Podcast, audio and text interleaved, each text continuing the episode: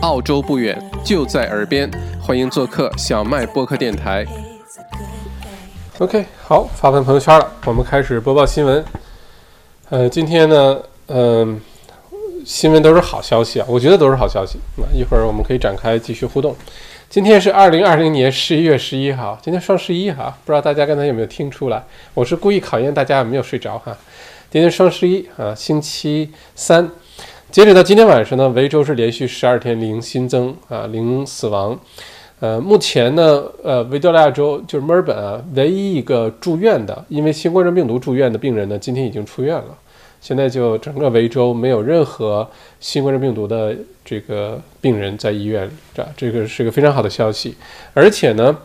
如果说这样继续这个零增长啊，如果再能坚持两天的话，到这个星期五，那么呃，可以基本上下一个结论就是维州的疫情呢就彻底告一段落了。呃，十四天的平均值就降到零了啊！这个之前州长宣布呃这个路径的时候，我们分析过啊，我我我当时的判断是平均值降到五以内比较容易。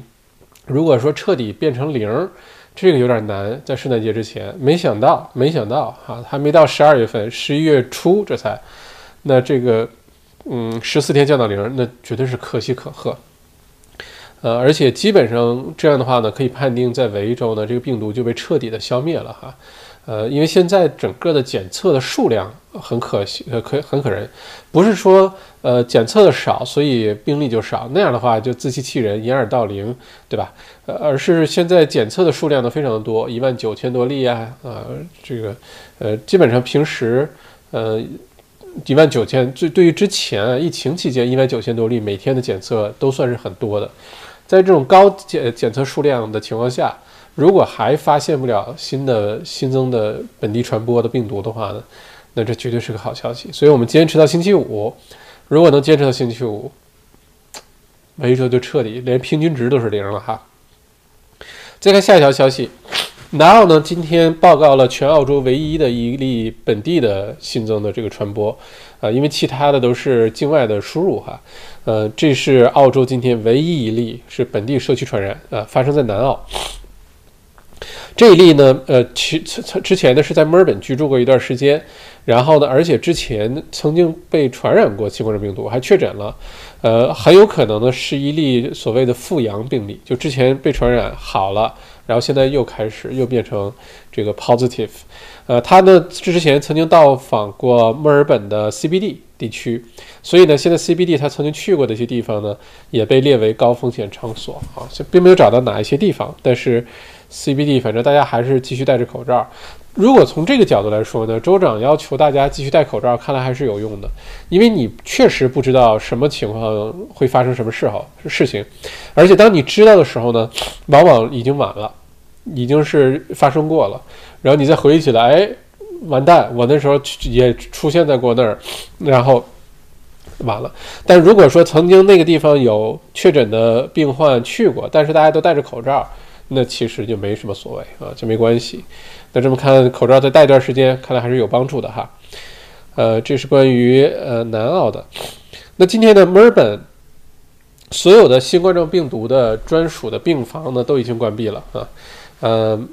这个各个医院呢，呃，已经将之前专门改改的这个新冠状病毒病房呢，又恢复成普通的病房了，继续给其他普通的患者使用。呃，那。这个消息呢，其实对于医院来说也是一个重大的环节。据我所知呢，现在在墨尔本的东区，就是刚 East Melbourne 不是东区，东墨尔本刚出墨尔本的，现在正在建立一个专门的新冠状病毒的医院，就将来一些收治啊、检测啊，可能都送去那边哈。呃，其他的医院呢，就等于警报就放下了，大家又恢复到原来的这个医院的状态了哈。再看下一个，维多利亚州呢第二大机场 Avalon Airport 就是往。西边往吉浪那边去啊，墨尔本的第二个小机场，呃，宣布呢将在圣诞节前恢复运营，从十二月十八号开始，圣诞节的前一周，Jetstar 每天将有两趟往返悉尼的航班，啊，作为十一月二十三日新州向维州开放边境后的跟进哈。那我们知道，嗯，十一月二十三号星期一呢，新州就会对维州开放边境了啊，就可以去了。呃，也不用隔离，就是直接去旅去玩旅游啊，吃东西啊都可以了啊。很多探亲访友啊，或者工作缘故啊，就可以去悉尼了。呃，并且呢，是今天塔州也宣布，十一月二十七号，塔斯马尼亚州呢对维多利亚州也开放开放边境，不需要隔离，就直接大家就可以去塔州玩了。这个都在按照咱们之前麦剑神的预测进行着哈，现在就差南澳了。南澳的话还有别领地哈，南澳的话应该很快。也就是这两天的消息啊，十一月底之前，呃，维州去南澳玩一定是没问题啊，有可能在等着这星期五十四天平均值是零，呃，其实等不等没所谓啊，肯定会发生了。所以，呃，十一月底的话，墨尔本的朋友们想去，啊，是呃这个南澳啊、塔州啊、新州啊，到时候北领地也没问题啊，啊，就都可以去玩了啊，就差一个昆州了。呃，昆州的话呢也有消息哈，今天昆州的消息是特别好笑。呃，我看一下昆州这个州长怎么说的哈。啊，这个花粉今天好严重啊。嗯，昆州呢是今天有一例的新增是海外的输入啊，并不是本地传播。呃，昆州方面表示呢，希望呃，而且看来是同意了哈。维州人呢在呃圣诞节期间呢可以从维州进昆州，并且不用被隔离啊，这是昆州的表态啊。也就是说，维州人圣诞节，呃，左圣诞节的时候去昆州，看来是没问题了，嘿嘿，可以去黄金海岸了，嘿嘿嘿，到时候自驾一下，嘿嘿嘿嘿，啊，非常开心哈，因为我特别盼着去黄金海岸，嗯，呃，对于这个新闻呢，新州的州长不干了，新州州长特别的不满意啊，表示抗议，因为昆州说的时候只说了维州，没说新州啊，呃，新州的州长呢抗议说，为什么？为什么？为什么维州人竟可以在悉尼居民之前被允许进入昆州啊？这为什么新州不可以啊？为什么这想法非常非常让我不能理解？为什么啊？当然，因为现在新州偶尔这个还有本地传播新增啊。维州是到这周五就是连续十四天完全是零，完全是零啊！就这个确实比新州又突然之间到。逆转了哈，现在比新州情况要好一些，而且现在这个平均数，因为昆州和新州都有境外输入，嗯，墨尔本暂时没有，因为墨尔本要到这个月底才开放国际航班，那没有国际航班就没有境外输入，对吧？最多从其他州来，呃，那在这种情况下的话呢，维州现在的整个疫情的情况呢，可能平均值比昆州还低，呃，整体表现肯定比新州还好一些，这个是让人没有想到的哈，这个进展的居然这么快，所以。维州小伙伴儿，如果我们再过两天到这周五，真的是还有两天是都是零的话，那就那太开心了。基本上，澳洲圣诞节之前你就到处可以玩了，包括西澳，包括昆州啊，特别好。所以到时候自驾，我估计会很热闹，开着车出去浪一浪，去一些喜欢去的地方，路上边走边停啊。如果喜欢的话，支个帐篷，野个营啊，住个什么这个 campsite。非常美好的生活哈，大家有机会可以去扎扎营啊，什么到那 campsite 住一住，呃，每个营地很多营地啊都有电，也有水洗澡的地方，都挺方便的。而住营地跟住酒店还是很不一样哈。反正对我来说呢，出去 cam camping，只要能洗澡，那情况多恶劣都可以，多冷啊，下雨啊，呃，什么多偏僻呀都可以，只要能洗澡就行啊。呃，不能洗澡再豪华我也不去。哈哈哈啊！另外就是蚊虫哈，这不过都是有小技巧啊。OK，再看下一条新闻哈，呃，澳大利亚的药监局呢叫 TGA，表示呢有信心在明年的一月份之前呢批准新冠状病毒的疫苗。卫生部长呃呃 Greg Hunt 表示呢，呃，政府预计最快明年三月份就能在澳洲推出疫苗了。OK，明年三月份最快的话。不好意思啊，这绝对好消息啊！大家可以想一想，明年三月份，咱们上一次直播有讲过，这个时间点非常微妙，因为三月份呢，正好首先澳洲还没有进入流感季节，澳洲要五月底六月份进入这个秋冬季的流感季。如果三月份疫苗出来，并且可以开始接种，在流感季到来之前呢，至少有两个月、三个月的时间可以进行大面积的接种疫苗。那就可以在明年的澳洲的下一轮高危期哈，就冬澳洲的冬天的之前就有疫苗了，哎，这个特别重要啊，有可能让澳洲彻底的躲过呃接下来的这个风险。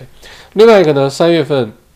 如果疫苗都能出来的话呢，呃，首先，呃，可能一个是是是澳洲上半年的公众假期特别多哈，三月份如果出来的话，四月份 Easter holiday 复活节，还有什么女皇生日小长周末啊，什么什么 Anzac Day 建军节等等，全都能赶得上。赶得上的话呢，澳洲境内你可以到处乱逛，可以玩儿。而且呢，如果到时候疫苗都很顺利的话，像澳大利亚的新西兰省啊，没准儿也可以随便去了。呃，因为澳洲、新西兰反正都算一起的。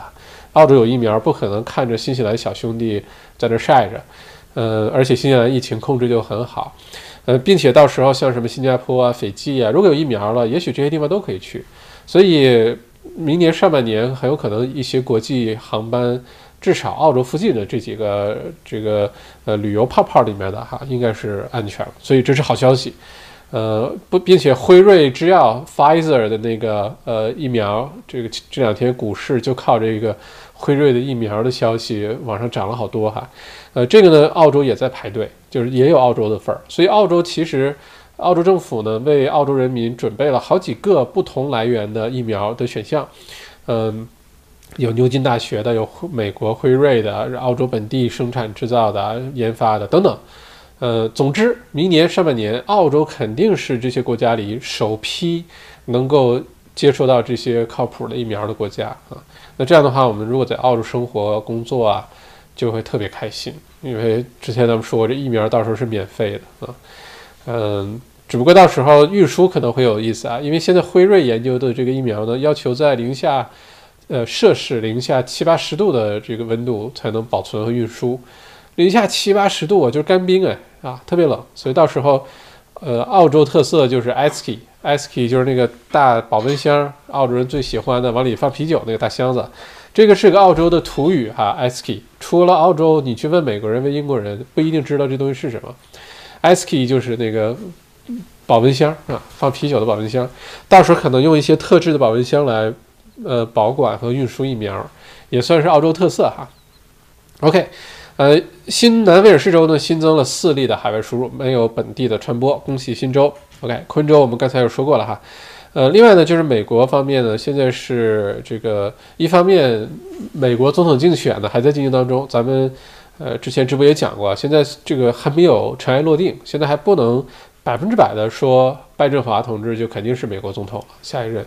啊，因为一直到下一个关键的时间节点可能是十二月十四号。呃，各个州的这个选票呢，选举人票呢，最后就确定，然后到了一月二十号，明年一月二十号才正式的宣誓就职，所以基本上在十二月十四号之前还是有很多变数。虽然川普翻盘的呃难度很大，但是并不意味着就没有希望啊。现在还没有最后的确定，美国的联邦呃政府呢也没有最后的宣布说美国总统是谁。呃，并且现在川普团队呢已经发起了这个反攻啊，在很多州发起法律诉讼啊，呃，等等等等，而且已经发现了一些舞弊的情况出现，确实发现了一些舞弊的事情出现哈。所以至于到底谁会是下一任的美国总统，咱们可能还要拭目以待。不过说实话，对于澳洲的我们来说，呃，这事儿咱们也使不上劲儿啊。你不管支持。呃，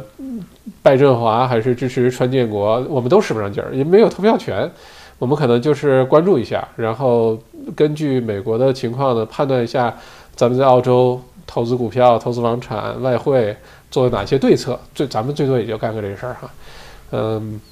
，OK，这是美国大选这方面哈。另外呢，这个美国现在疫情还是非常非常的严重，没有任何减缓的迹象。那受新冠状病毒影响严重的，呃，北达科达州的州长呢表示，呃，因为现在的疫情太严重啊，前线的医护人员呢已经不够用了，怎么办呢？这个州现在是允许计划哈，马上就要允许，呃，被传染新冠状病毒，而且现在还是检测为阳性的新这个前线的医护人员，继续在前线工作啊，这个听上去。我不知道哎，呃，从医护人员的角度来说，真的，这医护人员，你说又不是因为新冠状病毒期间他们就多发点人工，多发点什么分红什么的，又没有这事儿，领的都是一样的钱，但是呢，格外的辛苦啊，格外的危险，呃，被传染之后可能还把这个病毒带回去给带给家人。再有一个呢，现在如果明明被确诊了，其他人可以。呃，在家休息，呃，可能是隔离在家，但至少你在家休息，而医护人员呢，还必须在前线继续工作，已经被确诊的情况下，这个就听上去挺让人难过的。再有一个呢，就是如果是你在美国是病人的话，你可以想象，你面前来救护你的这位护士或者医生，当然不会说又传染给你什么，肯定是各种口罩啊、防防护装置都很好。但你可以想想，就是他跟你的情况一样哎，你被确诊了，被住住院了，他照顾你这位医生护士，他也被确诊了，但是他还在工作照顾你，所以就觉得，哎呀，美国这个疫情啊，一时半会儿可能都不会有什么好转的迹象，至少目前没有任何好转的迹象。所以，这为什么拜振华现在就开始组，除了组建新的政府内阁啊，先别管上不上任，先组组组组组建着。啊，并且与此同时呢，准备建立一个十二人的小组，新冠状病毒的疫情小组哈，先把美国的疫情尽快的控制下来。OK，再看一下其他的重要的新闻哈，一会儿可以聊聊澳洲股市。今天澳洲股市呢是继续大涨，但是这两天大家可能发现了一个迹象，就是股市当中也是出现了分化。原来在疫情期间、封锁期间表现的特别好的那些股票。什么 Zoom 啊，什么在家待着的股票吧，就是什么 Uber Eats 啊、Netflix 啊，哎，这些股票这过去这段时间涨得不得了，对吧？呃，过去这两天明显出现百分之五、百分之八、百分之十、百分之二十下滑。之前表现很差的那些股票，什么银行啊，呃，还有一些出出行的什么游轮啊等等，这些股票又开始大涨啊。一会儿咱们也可以聊聊这个话题，如果大家感兴趣的话哈，嗯，我可以给大家再推荐。呃，这个几个接下来大家可以继续关注的股票啊，反正我自己在研究什么，我就给大家分享一下啊，呃，不构成投资建议，但是大家可以参考一下。那万一你赚钱了呢，对吧？嗯，你要是赔钱了，你也别怪我，好吧？这个投资有风险，入市需谨慎。我只能把我自己呃研究的成果分享给大家哈，嗯嗯，希望对你有帮助啊。再看一下重要的一些新闻哈，嗯。新州的一家这个酒吧呢，被罚款了一万块钱，一万澳币，因为呢，这个在之前啊，上个月了，不是最近的事儿。上个月呢，他们看那个呃录像，发现了这个酒吧允许客人在店里面随便走来走去聊天，不戴口罩喝酒啊，然后被罚款了一万。这事要放在维州的话就很贵啊，就是几万块钱的罚款，十万块钱的罚款好像，嗯嗯。看看有没有什么重要的新闻。呃，现在呢是维州的很多大的企业的 CEO，包括像 NAB 银行啊，呃，像什么一些就反正都是大公司吧的 CEO 呢，现在正在向维州的州长施加压力啊，希望他的员工呢能够尽快的回到办公室去工作，而不是一直自在家办办公啊。希望，因为现在维州的要求。别看现在解封解得很顺利哈，但是现在维州的要求依然是，如果你可以在家工作，你的工作属性是可以在家的话，你就必须在家啊。也就是说，现在可能查的不严啊，但是如果真较起真儿了，突然跑到办公室发现里面坐了十几个人，可能你就戴着口罩，可能你都带着消毒液。但是如果发现你这工工作呢，完全可以在网上执行，可以打电话解决，你公司老板。把员工都叫回办公室了，严格来说是可以罚款的，而且这罚款可能还挺重，只是现在管的没有那么严而已哈。但是大家知道这事儿，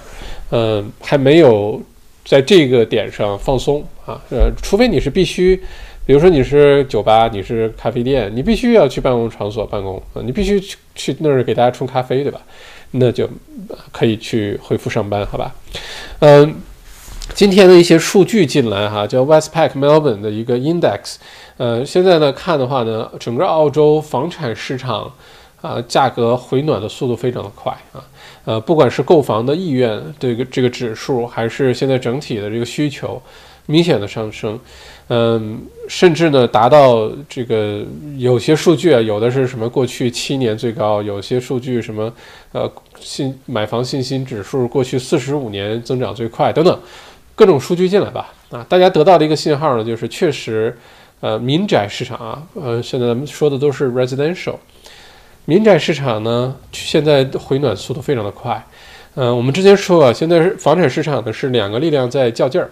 一个呢是下行的力量，就是什么高失业率啊，嗯，高空置率啊，很多房子租客不在或者不交租金，呃，还有呢像呃这个接下来 job keeper 结束啊，呃银行的 mortgage holiday 结束啊等等，所有的这些因素呢都是造成房价下行的这个压力，包括人口减少，这都是一个很重要的压力。但另外一方面呢，因为这个超低的利率。呃，而且逐步的，现在还是那句话啊，银行这个房屋贷款并没有真的放松，但是早晚要放松，因为政府一直在 push，快放松，快放松，快放贷款，对吧？这早晚的事儿，就接下来这一两个月就应该开始见到明显的放松了。嗯，这样的话，大家呢就再加上各种福利啊，什么两万五的 home builder 首次置业津贴，百分之五的担保，就各种都砸给你，对吧？嗯，并且接下来各个州推出自己州的新财年预算案的时候，包括维州是十一月二十四号推出啊，很有可能还会跟建筑业啊、买房啊、买自住房啊、首次置业，很有可能还有一些优惠政策。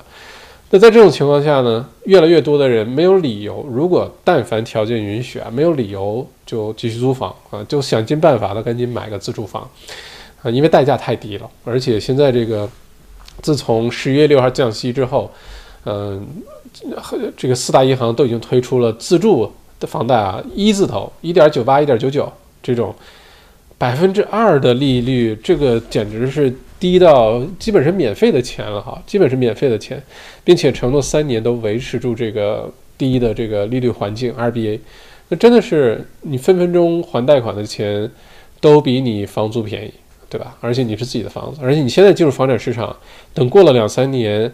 这个房价一定会涨过去，一定涨得比你现在高啊！当然选择很重要了，但是两三年之后你会发现，澳洲房价明显的又开始整体的上升啊。这个是关于房产价格的，嗯，所以呢，咱们之前有判断一个窗口期哈，说当然，呃，条条件是澳洲政府没有太多的政策的情况下呢，可能整个呃澳洲房产市场受到高失业率啊。嗯，这个 job keeper 等等等等，受到人口减少啊，可能到明年二零二一年年底之前，房价都有下行的压力。但现在这个预测要进行调整了，因为各种政策推出来，超低利率，十一月六号又宣布降息，所以呢，我觉得啊，我的判断呢是，大家如果想要进入房产市场，自住也好，投资也好，这个窗口期在明年二零二一年年中就会关闭啊，在那之前，你一定要想尽办法进入房产市场。如果明年年中之间之前没有进入，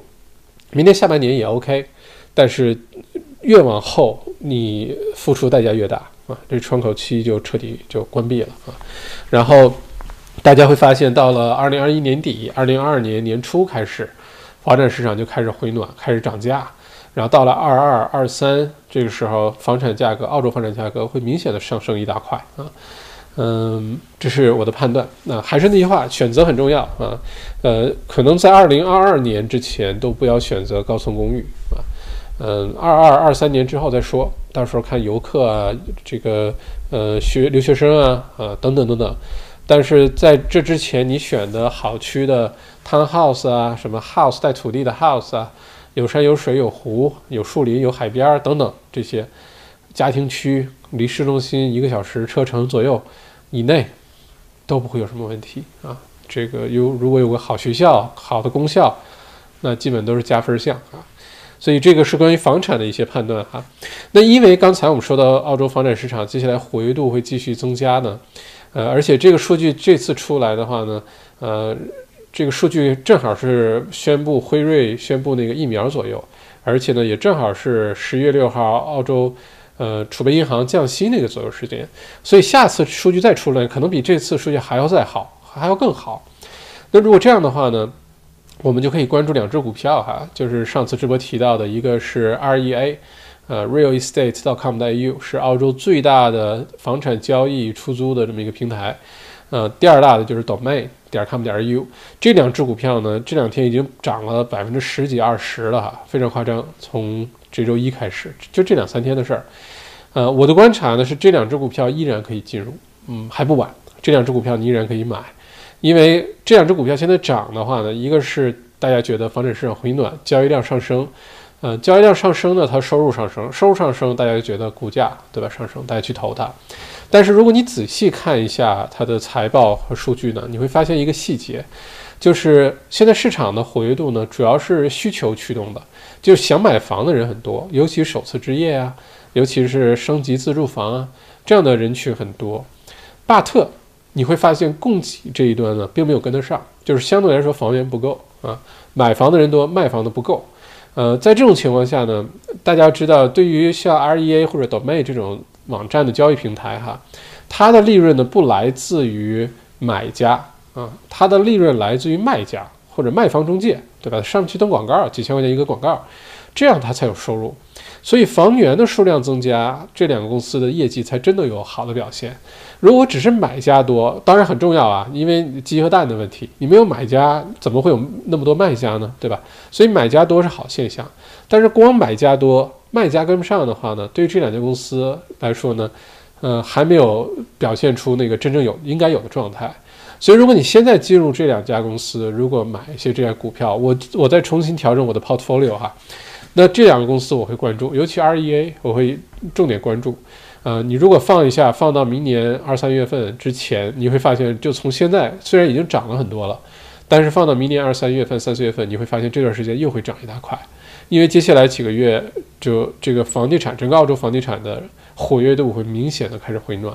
尤其是等供给端也开始跟上之后，那这个市场就变得会非常火爆哈。呃，这个是关于这股票的，REA 和 Domain 的这个股票代码，我给大家发一下哈。嗯，噔噔噔噔噔噔，噔噔噔。OK，REA 的股票代码非常简单哈，就是 REA。我发到咱们的留言区里面。嗯。嗯，今天又涨了不少，现在一百三十六块八毛一澳币一股哈，呃，这个分享给大家，我觉得还是有很大的上升的空间，呃，你不要短期就至少留个三个三个月起啊，不要买了就惦记着卖，如果你不着急马上卖的话呢，其实是 OK 的啊。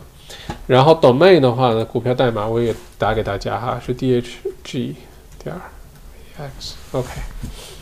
好，这两个股票代码打给大家了哈，希望。大家可以关注一下，希望对你有帮助，好吧？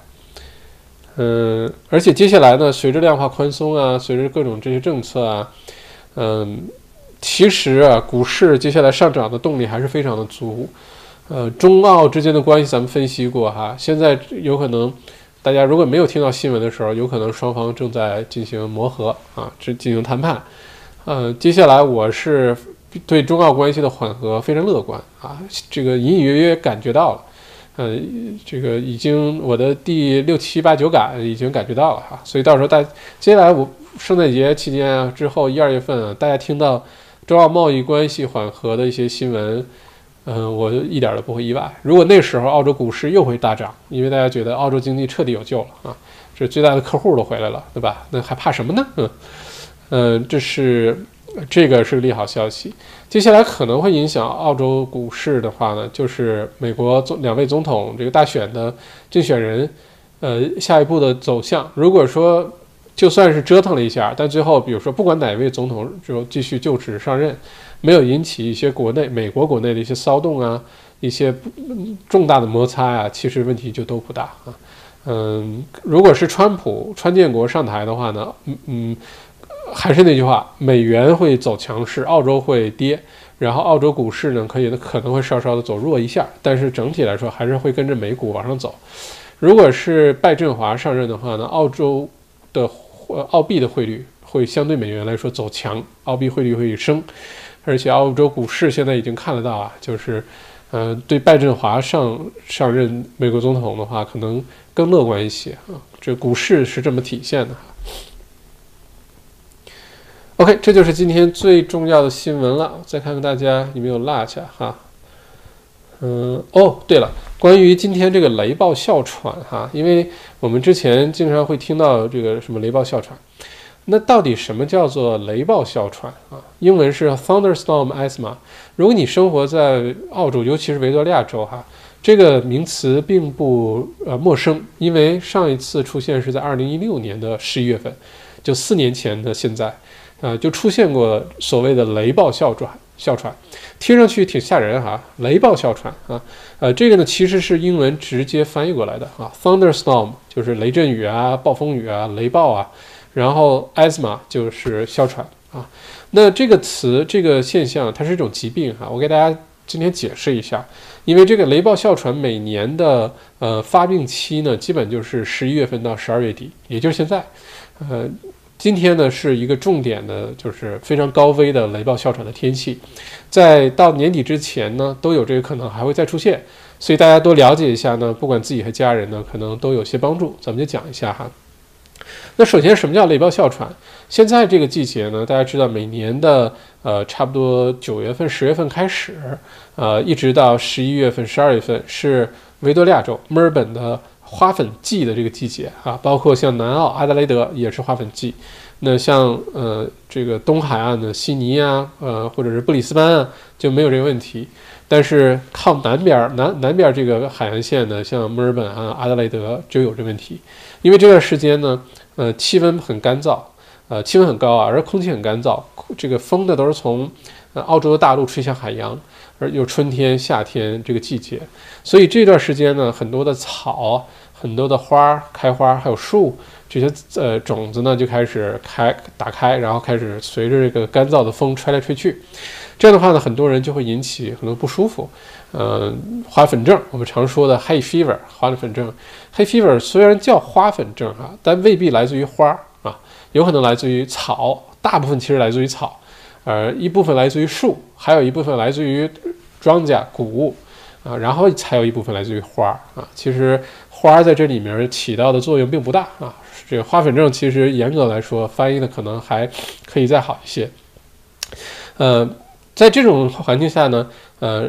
大家会有一些表现，比如说眼睛很痒啊，流鼻涕啊，像我这样的哈，耳朵痒啊，嗓子痒啊，呃，咳嗽啊，打喷嚏呀。呃，严重一些的症状呢，像这个流鼻血啊，啊，还有有些人会有头痛啊，头痛主要是因为鼻子塞了之后氧气不足，或者睡眠睡得不好，然后造成的一些头痛的症状。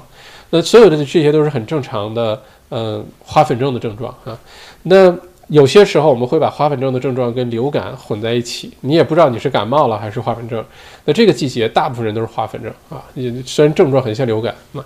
这个是花粉症。如果花粉症严重的话呢，就会引发哮喘啊。哮喘的话，你像在澳洲，其实有百分之二十多的人口都有哮喘的问题。所以你在运动场啊，在学校啊，在工作场场所啊，大家会看到那个这个蓝蓝色、蓝灰色的一个塞到嘴里，然后一喷，那个东西啊，叫 puffer 啊。这个药房呢，不用不用处方就能随便买。呃，我也经常要带着这东西，因为我平时还没什么事儿，但是到花粉症季节就很难说。有的时候这一年就很顺利，没什么事儿；有的时候隔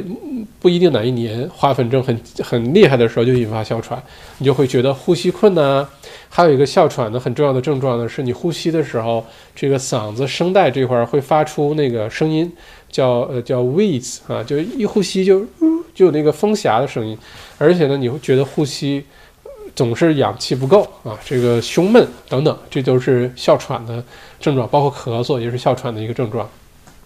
那什么叫做雷暴哮喘啊？雷暴哮喘呢，跟天气有关系啊，跟一种特别的 thunderstorm 有关系。说到这儿呢，咱们就讲讲这个地理啊。嗯，通常呢，在比较干燥的天气环境下呢，呃，我们经历大气压呢是比较比较高的。啊，比较高的气压，然后当这个要下雷阵雨之前，像现今天下午墨尔本就开始下雨了哈，可能今天晚上雨也很大。当下 thunderstorm 下大的雷暴的这种大暴雨之前的话呢，呃，就会形成一个非常低气压的环境，然后这个低气压的环境呢，体现出来就是空气开始逐步变得湿润，然后呢，开始上面形成大的降雨的那个雨云云彩。这个云彩在形成的时候呢，就会把地表的这些什么草籽儿啊、树籽儿啊这些这个种子啊等等，就会因为低气压呢，再加上潮湿的空气呢，强行的把这些种子都给打破啊，打成细小的颗粒，让它把它展开，外面种子的保护层也都会被这种这个非常高大的低气压的这种呃这个环境呢，把它都打破，打成非常小的颗粒。而且呢，在形成整个雨云的过程当中呢，就会把所有的这些细小的打破的这个种子颗粒呢，往天上吸，吸到雨云里面去啊。那在这过程当中就发生两件事情。第一呢，是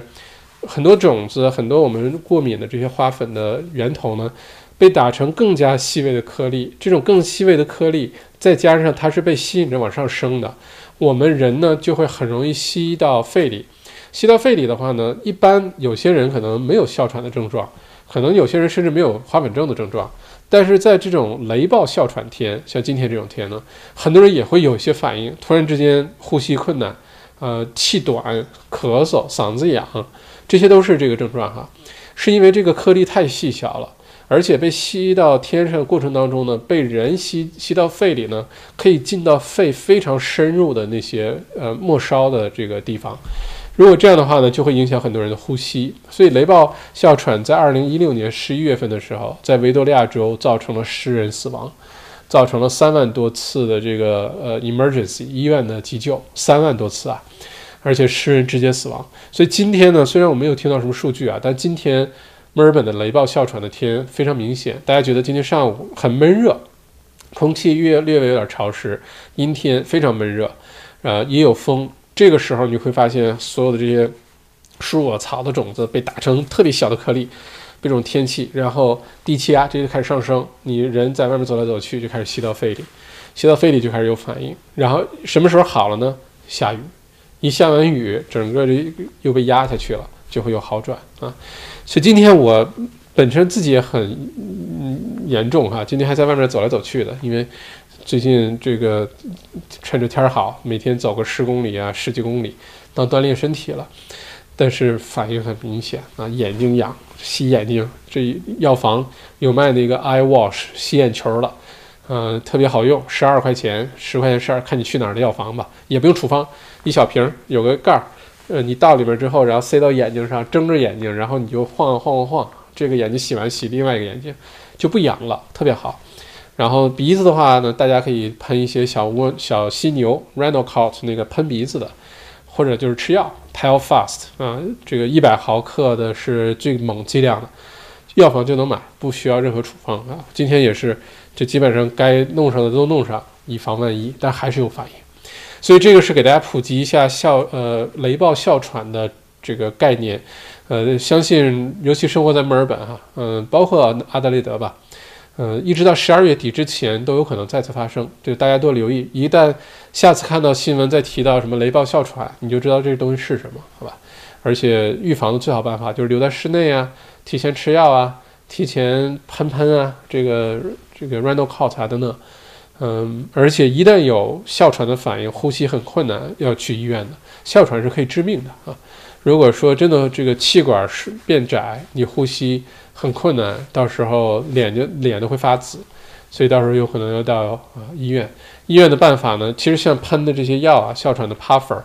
嗯，它也只是缓解，就是让你的气管的肌肉呢放松，就不要收紧，因为过敏了嘛，然后它就肿，一肿呢气管就变窄，变窄你呼吸就困难，氧气不够。所以呢，这个 puffer 呢是有些激素的，它可以让整个气管的放松，让它再打开。如果特别严重的，到医院要动刀，要在气管这开个小洞。所以大家看，也是带一个东西，然后这有个洞，插个管，直接把空气插到气管里。嗯，因为这个真的严重的哮喘是很严重的哈。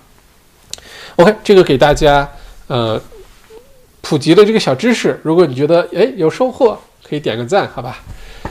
嗯，然后哦对，然后我宣布一下上一次的锦鲤的商家哈，呃，锦鲤的那个获奖名单。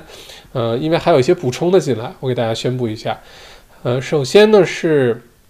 呃，For You 会计师会计税务咨询，呃，税务咨询又有两位呃观众朋友获呃这个后来获奖哈。现在是屏幕上呢是富优会计信贷的二维码联系方式，大家可以加一下。呃，获奖的这两位观众朋友呢，呃，第一位是夏良，汉语拼音啊，夏良。呃，第第二位呢是 Echo 黄啊，恭喜这两位朋友，呃，是这个 富优会计信贷，呃，二维码就在屏幕上，大家可以加一下或者截个屏，好吧？这是第一个锦鲤商家。另外一个锦鲤商家呢，我画二维码了哈，三、二、一，大家截个屏，OK。呃，另外一个锦鲤商家呢是上次提到的过户啊，过户的这个大家看免费看合同啊，如果你找过户师帮你过户啊，买卖房屋啊，大家还是那句话，这中间涉及到的专业人士，什么会计啊、律师啊、过户师啊。啊，中介啊，就这些服务你就不要省钱啊，越专业越好，贵点都值。呃，你之后少走很多弯路，好吧？呃，获得上一次呃这个 VI Convincing 啊，这个过户律师呃过户师的这个服务的，呃，有六位的经理朋友哈加进来的，呃，是获得二十份那个一百块钱折扣这个优惠的哈。呃，我念一下夏良，然后是 June June 王 June 就是六月份那个 June。阵王，呃，Elena 叶，呃，辽纳杨，Echo 黄，戳多商，好吧，好，恭喜这几位哈，呃，屏幕上的二维码就是 VI Convincing 啊，过户师的这个二维码。如果大家买房子想帮忙找人专业人士看看合同啊，或者是找个好好点的过户师啊，可以去扫描二维码联系一下他们，好吧。这是今天的锦鲤商家，OK，大家截一下屏啊，我把这二维码就撤掉了。三、二、一，OK。好，咱们进入互动环节哈，看看大家有没有什么想要聊的话题啊？嗯，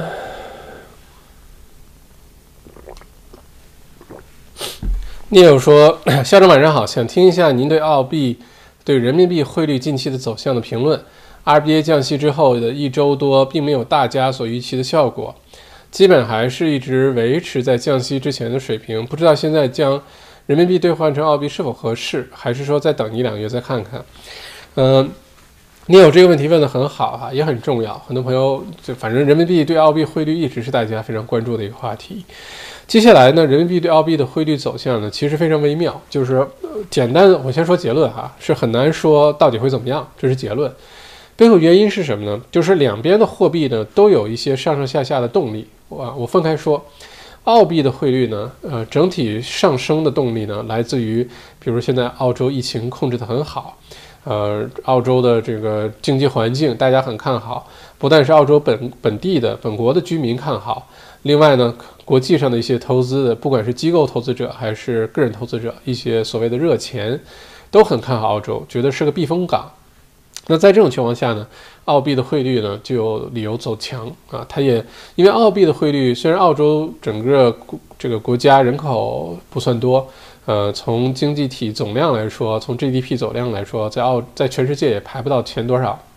毕竟国家小。但是呢，澳洲人均的水平呢非常富。呃，并且澳币这个作为一种呃自由交换的货币哈，是世界第五大流通交易的货币啊，是个非常有重要位置的货币。呃，而且呢，澳洲货币因为是自由市场流通，它也从很大程度上体现澳洲经济的情况啊，所以澳洲经济变好呢，澳币汇率就会变得比较强啊，这个是让澳币汇率走好走强的一些原因。那澳币还有一个原因就是，如果啊。这个拜振华，如果拜登上任的话，当然这是澳币跟美元之间的对比哈。如果想让澳币往就是澳币往下走的这个压力来自于哪儿呢？第一呢，来自于量化宽松啊，RBA 降息和量化宽松，但很明显这个没有起到预期的效果哈。呃，这个想是这么想的，嘴上嗯很那个，但是身体很诚实啊，最后没有达到预期效果。呃，另外一个呢，澳币汇率往下降呢，有可能来自于呃，比如说呃，这个中澳关系之间啊一些如果没有转好，如果继续升级了，那这有可能也会影响澳币的汇率，好吧？这是澳洲这边。那对于人民币这边的话呢，也是看人民币。呃，一方面呢，中国现在面临的一些比较大的一些呃阻碍哈。第一呢，挑战是来自于。呃，第二轮冬天马上来了，就是第二波疫情，整个北半球现在都很乱套。中国能不能全身而退？呃，有这个可能，但是要付出非常大的代价和努力啊，因为整个北半球现在都很乱，对吧？嗯，这个如果说封城啊，封甚至封国境啊，它是有代价的，就是以经济为代价啊。那在这种情况下的话呢，人民币可能会走弱一些。另外一个呢，就是中美之间的贸易关系啊、贸易摩擦。如果说拜登上任，嗯，如果说真的两个国家的关系有所好转的话呢，那可能大家就会看好人民币，看好接下来中国经济的一些这个发展。那在这种情况下呢，也许呢，人民币就会走强啊。而且现在是国际上已经有很多的资金在流入中国，呃，这都是让人民币走强的原因哈。如果走弱的话呢，就是大家可能担心。呃，一个是我们刚才说的中中美关系，另外一个就是最近中国制裁澳洲啊，制裁挪威啊，制裁加拿大呀，制裁德国呀，制裁德国猪肉、挪威的三文鱼，制裁澳洲的这种农产品啊、葡萄酒啊等等。嗯，如果说这种情况下呢，大家可能会有点担心，呃，大量的资金进入中国，投到中国的基金啊、债券啊、国债啊，投到这些产品当中。所以这个是有产产生的一个不确定性，所以总体来说，接下来啊，如果是澳洲澳币对人民币的汇率的话呢，影响的因素非常的多，影响真的是非常的多，真的很难说接下来到底会怎么样。嗯，整体我的判断呢是年底之前呢，澳币呃这个往下走的压力还是更大一些啊，澳币走弱压力更大一些，也就是人民币换澳币这个时候。然后到明年全年的话呢，越到明年的下半年呢，澳币可能越强势，这是我对明年的看法。嗯，所以明年如果你换汇呢，可能越到明年往后，呃，可能澳币汇率越强势。但是未来这两个月呢，不确定因素还是非常多。我的看法是，接下来这两个月可能也会有上升的状态，但是跟明年下半年比呢，现在可能还算是低位啊，还算是换汇的一个时候。这个是我的看法，好吧？欢迎 K 绿豆，欢迎 Scott 沙发左右来报道，欢迎欢迎，嗯，我就不一跟大家打招呼了哈。呃，Susie 说科技电商股凉透透啊，是啊，这个昨天降得很快，这个大家要看你什么时候进入股市的哈。你像 Zoom，如果你说我跟你说这个，因为 Zoom 大家知道啊，疫情期间公司用它开会，然后我们用它开课，用它云喝酒，反正 Zoom 就这个特别火爆。Zoom 前两天跌了百分之十几、二十这样哈，如果你这样看的话，Zoom 这股票就完蛋了，对吧？但你知道呢，Zoom 这只股票在整个今年疫情开始到现在涨了百分之四百多，啊，百分之四百多，你没听错啊，四百多降了百分之二十，It's OK，降了一点点哈。所以呢，这个股票的涨跌呢，第一根据你什么时候进入市场有很大关系。如果你在很高的地方进入，现在体现出来跌的就很厉害。另外一个呢，就是股票涨跌呢都是很正常的现象，你不要着急离开市场就好了啊。你如果做调整，你这个机会成本，你有更好的选择、更好的回报，那是一回事儿。但是千万不要因为股价一跌你就赶紧逃，然后赔着钱逃，那你一直可能在股市里面都会赔钱的哈。有的时候发生这种情况，最近电商股啊、科技股啊都有些松动。呃，我的判断是，这些都是都是短暂的啊。你只要这段时间不要着急冲动做什么不该做的选择，啊，过了这段时间，整体又都会回去，所以不用担心哈。你可以把一些回报低的一些，呃，这个或者是实在是没什么变化的股票，你可以换掉，换成咱们之前呃跟推荐什么 R B R E A 啊，Domain 啊，或者什么 Star。什么 Casino 啊，C Link 啊，你都可以换成这些。接下来这几个月都会走强的一些股票，好吧？嗯，Raymond 好，墨尔本现在好凉快。对，一下完雨就特别可爱哈。墨尔本雨中的墨尔本，我觉得特别可爱。嗯，Angry Old Driver 校长好。呃，Triple M 昨天大跌百分之二十，那叫一个酸爽啊。今天小幅反弹，你怎么看？呃，我觉得 Triple M。这个昨天的大跌呢，很大程度上代表着这个我们股市股民的情绪啊，个人股民的情绪，就觉得一旦开放了，疫情好了，疫苗有了，但谁还在家吃东西啊？都出去吃了，都出去浪了，对吧？但是大家要知道，Triple M 其实更大程度程度上的代表着，呃，疫情之后人们生活习惯的改变啊，嗯，更多的人可能会这个，嗯，搬到比较远的地方去住啊，嗯。这是为什么现在房产市场两极分化哈？呃，地方大的这个房子很受欢迎，小型的公寓就没有那么受欢迎了，空置率很高。那搬出去之后呢，有些年轻的小两口啊，或者是一家几口啊，如果你原来住在 city 啊，或者一些特别热闹的地方，位置方便，你下楼就有吃的。你搬出去之后呢，就未必这样了，对吧？而且接下来呢，虽然疫情在好转啊，房产市场很活跃，但大家依然不要忽略一个事实，就是现在整个经济还是在要努力的往回爬啊，因为这个经济复苏还有好长一段路要走。那失业率高啊，大家收入受影响啊，什么时候能回到那个状态？有可能到明年了，明年年中之后了。那很多家庭还是要省钱啊，还是要精打细算，不能天天出去吃啊。大家不要觉得说订餐到家这事儿费钱哈，对很多家庭来说，这有可能是更省钱省力、更减少浪费的一种方法，都说不定啊，还能挺新鲜。所以 Triple M 我是买了不少，而且我还继续持有。呃，并不要着急，我现在抛的话可能都不算赔，因为我进入市场的比较早。但即使这样的话，我也不抛，就留着，因为我觉得第一，现在抛的话就不理性啊，你是害怕，你冲动；另外一个呢，是过了这段，大家总要有个情绪的调整哈。过了这段时候之后呢，你会发现这些又都会回去的，不会一直这样这个状态的哈。Pauline，师者，传道授业解惑也。呃，麦校长乃集此三者大成之名校长也。有幸成为您的学生啊，实属今生之福。我的天呐，折煞我也，折煞老夫了哈。嗯，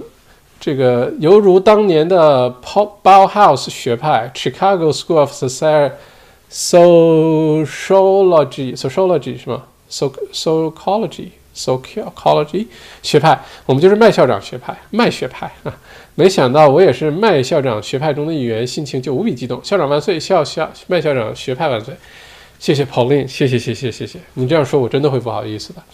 嗯，我不知道是不是今年 XNBA 或者是 WeTrap 创业营的学员啊？如果今年呃麦校长不管开了什么课啊，或者做了什么。嗯，线上的演讲啊，或者是什么经济解读，如果对你有任何帮助的话，那我非常的欣慰哈。不过你这么说，我真的觉得有点不好意思。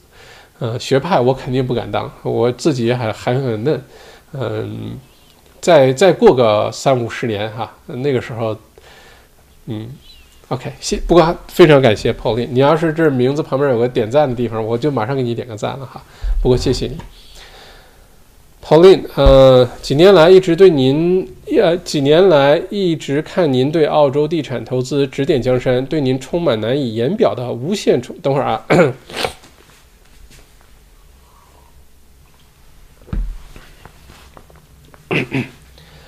这位观众 Pauline 说，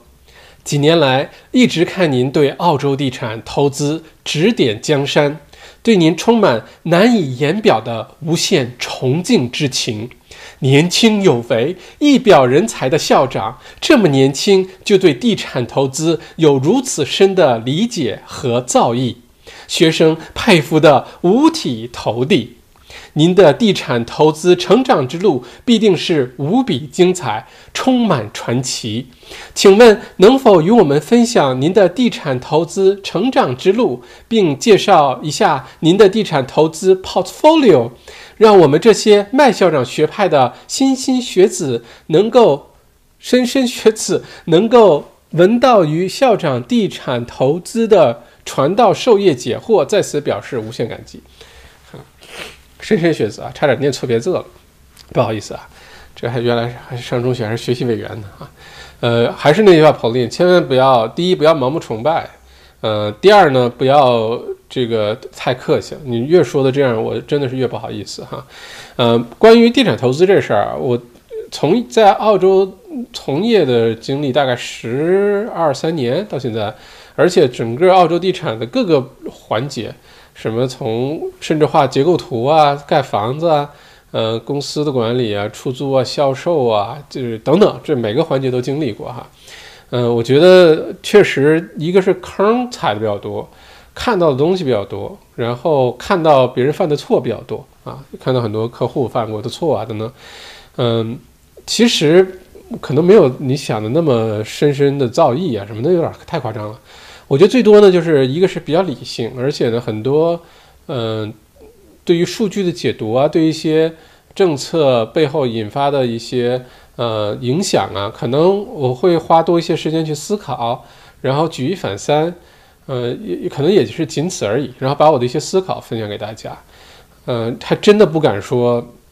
什么什么学派造诣，这我真的是不敢当。这个不是故意客气啊，我这人脸皮很厚，我是不会随便客气的，啊，是我的我就会认的哈。但是确实有点太客气了。呃，关于地产成长这事儿，其实就是一个咱们互相学习、一起成长的过程。我看到什么东西，也我知道这事儿，或者是我我见过这种情况，或者我对这个有自己的一个我我认为比较成成型的看法，我就分享给大家。不意味着我都是对的啊，也不意味着我的所有的判断都是正确的。那我我就不在这儿待着，对吧？我就对吧？所以，嗯。不要盲目崇拜啊！我知道什么，我就跟大家分享什么。大家有什么问题，我尽量回答。如果大家问题我回答不了，那对我来说也是个成长的机会，我也去研究一下。最多最多，我觉得啊，对，你可以把我评价成一个特别爱学习、爱反省、爱举一反三、爱总结的这么一个这这个极好少年哈，极好学生啊。呃，最多也就是这样啊。嗯，其实并没有比大家真的高到哪儿去啊。这，嗯。好吧，最后一句话过于谦虚了，撤回上一句话啊。总之是非常权威的澳大利亚地产学院的麦校长哈。OK，Angry Old Driver 有分析说 t r i v m 盈利模式受挑战，并且澳洲竞争激烈，建议获利就出仓。你还是觉得现在可以补仓吗？补仓倒先不要。呃，补仓主要原因不是说我不看好这公司将来就完犊子哈，而是呢，你现在补仓别的公司，呃，机会成本的问题。你可能在未来的这几个月、半年时间，可能获得更好的回报，那你就不要补仓这些。呃，就是你有更好选择，就不要选这个这个了。你有鸭腿吃，就不要再去，对吧？选大米饭了啊，是这个意思。Samantha G 啊，麦校长，您对黄金海岸的高度评价已经吸引了很多人开始关注这个城市了。Shit，应该我偷偷都先买好布好局了再宣布是吧？总是低估了自己的影响力呢。嗯，OK，呃，这个说回正经的哈，Samantha 说已经吸引了很多呃人关注这个城市。若是您将来真的住黄金海岸，也会因您而聚集更多的人气，吸引更多的关注。这个我这还是那句话，斯曼萨，我也不敢当，我也不觉得我有这个能力。如果我生生活在黄金海岸，可能更多朋友没事去玩的时候，一起喝个咖啡，喝个小啤酒，呃，搞个什么线下活动，也就是这样啊。我要是我能去哪儿，就把大家吸引到哪儿。那现在赶紧我圈一下各个州的州长来。快点给我办个你们州的户口，然后给我发个你们州的车牌儿，让我在你们州好好，对吧？去做个什么形象大使啊什么的，不至于哈。我我可能还没有那个影响力。嗯，我看继续念留言哈。您在哪里哪里就成了福地。今天各位都是怎么了？你们是想把我说说的脸红吗？啊，OK，嗯。可能像拉斯维加斯一样，黄金海岸曾被称为罪恶之都。是的，且 Queensland 生活方式、人们的价值观与 Victoria 很不一样。您谈一下这方面感受吗？体会和看法吗？OK，Samantha，先这样哈，谢谢你对我的肯定啊，发自内心的感谢。嗯，但我还觉得还没到那个地步。我去哪儿，大家都跟着去哪儿，那真的是对吧？还没到哈。嗯，说一下我对黄金海岸客观啊，就甚至包括布里斯班。或者整个昆士兰州，我整个一个客观的分析啊，因为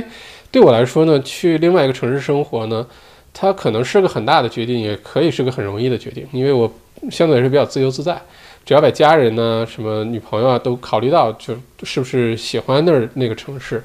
呃，所以这个决定并没有那么难做，但是依然是个挺大的决定，对吧？因为你要决定去那儿住了，你要在那儿买房啊，在那儿准备好多东西啊，你要适应那儿的生活习惯啊，对吧？我做了很多研究哈，我给大家对比一下，嗯，就是说维州吧，维州、新州和昆州对比，好吧，来个大对比。这三个州呢，首先是澳洲呃人口最多的三个州，也是澳洲经济最重要的三个州。当然有西澳，西澳矿，咱们别把它忘了，不然他肯定不开心。但是从整个经济来说呢，新澳、新州、维州、昆州啊排前三名。从人口组成来说呢，其实新州和昆州，呃，新州和维州啊，就悉尼和墨尔本呢，其实更加国际化和多元化，就是来自于世界各地的人很多。那在这种情况下，尤其亚裔很多，在这种情况下呢，其实悉尼和墨尔本的这种种族的包容度、国际的这个来源的各个国家人的包容度和文化的多元性呢，我的感觉是明显好过澳洲其他州的，包括昆州，包括塔州啊，也包括南澳。呃，你会发现，越是海外的人，或者是呃不同族裔的人比较少的地方，呃，再加上如果这个地方收入水平比较低，或者受教育水平不高，你会发现这个地区种族歧视现象就会比较严重啊。你像之前塔斯马尼亚经常发生发发生这种问题，或者呃悉尼啊、墨尔本或者昆士兰一些 regional 的一些地区，也会发生一些什么欺负亚裔的学生啊。啊，一些种族歧视的情况发生，也不光是对中国人哈，对于比如说其他种族都有这问题。这个跟受教育程度，就种族歧视这事儿呢，跟教育程度有很大关系，跟见没见过世面有很大关系啊。呃，受教育水平越高，你身边接触的各种族裔的人越多，越不容易种族歧视啊。你越是相反，你就生活在自己的小圈子里，天天看的都是那个渠道的媒体的宣传和新闻。就很容易形成一个非常，甚至有点偏激的一个观点哈，这是一方面。然后从这个整体来说呢，昆州呢，呃，被传统原来啊，像黄金海岸就确实就被叫这个罪恶之都，因为你像什么悉尼，呃，西南威尔士州那个汽车的车牌子上什么的 First State 就第一州哈，叫什么第一夫人啊什么那个 The First State，意思是我们是澳洲老大啊。然后呢，维州呢，这车牌子这名儿经常换啊，但是很代表这个特色。像维州之前叫什么 “the place to be”，就是你哪儿都不应该去，你就应该去维州啊，就 “the place to be” 啊。有段时间叫什么“教育之都”啊，等等等等。像南澳有段时间好像叫 “the Garden State”，我记得是哈，嗯，就类似这些名儿。然后呢，昆州叫什么 “the Sunshine State”，好像是啊，就阳光明媚的州，嗯。原来呢，对于黄金海岸的评价就是罪恶之都啊，City of Crime。确实，原来黄金海岸的治安非常差。这个我咱们这个节目当中也讲过这事儿哈。嗯，早期呢，在昆州的居民呢，其实整个就说这话，就是九八九十年代的时候，昆州的澳洲人呢，素质其实很低啊，跟新州跟昆维州比的话，素质不高。呃，我们管它叫什么？呃，英文叫 rednecks，红脖子，或者叫什么 bogan 啊？bogan 就是就是白种人，但是很垃圾的白种人，叫 white trash，就 bogans 就是白种人里素质特别差的那些，呃，那个人群叫 bogan，这是英文当中他自己的称呼啊，不是咱们中国人给他们起的。呃，原来的呃八九十年代的时候呢，其实昆州整个人口素质的水平确实是不如新州和不如维州的，这是事实。中间呢，经历了一段时间经济衰退、经济大萧条，出现了很多的问题。有一段呢，从墨尔本、从维州去昆州的移民非常的多，就像现在这种情况，就很多原来生活在墨尔本的人呢，就搬去昆州了。大概出现在呃上个世纪九十年代左右。所以你去问呢，昆州很多人是当时墨尔本去的，呃，有不少人呢生在昆州生活了二三十年，呃，又回到墨尔本的也有，回到维州来生活来退休的也有哈，呃，更多的是留在了昆州。但是昆州你依然会发现一个现象，就是从种族歧视啊，从民族的包容性来说，说实话哈，你依然会觉得昆州人很 nice。你去布里斯班，你去黄金海岸这种地方。基本上你遇到的人都会非常的 nice，他不会真的欺负你、骂你、歧视你说你中国人什么不会的。但是如果你稍微往这些呃一些偏的一些一些城城区、一些 suburb 去走的话，你感受到的那个情况确实还不如悉尼、墨尔本的那种包容性。呃，所以很重要是你出现在昆州的哪一些地方啊？布里斯班和呃黄金海岸很好，很国际化，呃，种族的多元性很强，这个属性，所以问题不大。但是整个昆州，如果整体来说啊，呃，原来的治安、人口组成都不如新州和维州，这些年有明显的变化。像黄金海岸变化特别明显，黄金海岸之前叫罪恶之都啊，大家如果去过黄金海岸去旅行的话，它不是最热闹那个地方叫 Surfers Paradise，就是冲浪者天堂。冲浪者天堂的那个不有个像什么酒吧一条街啊，吃吃东西啊，喝酒，就是海滩的旁边那条街最热闹那条街，周围都是酒店，就是游客去了基本都在那条街上待着，本地居民呢是不会住在那周围的，但是游客会。呃，当年包括现在可能都是啊，这个你因为你没办法去论证它，就很多的这些酒吧呀、这些夜店啊，都是当地黑社会控制的、拥有的。所以当时这条街呢，治安就很差，卖药的啊，各种乱七八糟的事儿吧。所以你会发现在这条街最热的这条街中间就有一个警察局，就个派出所。当时呢，想起到震慑作用，就设在那儿，就是这个这这条街的治安。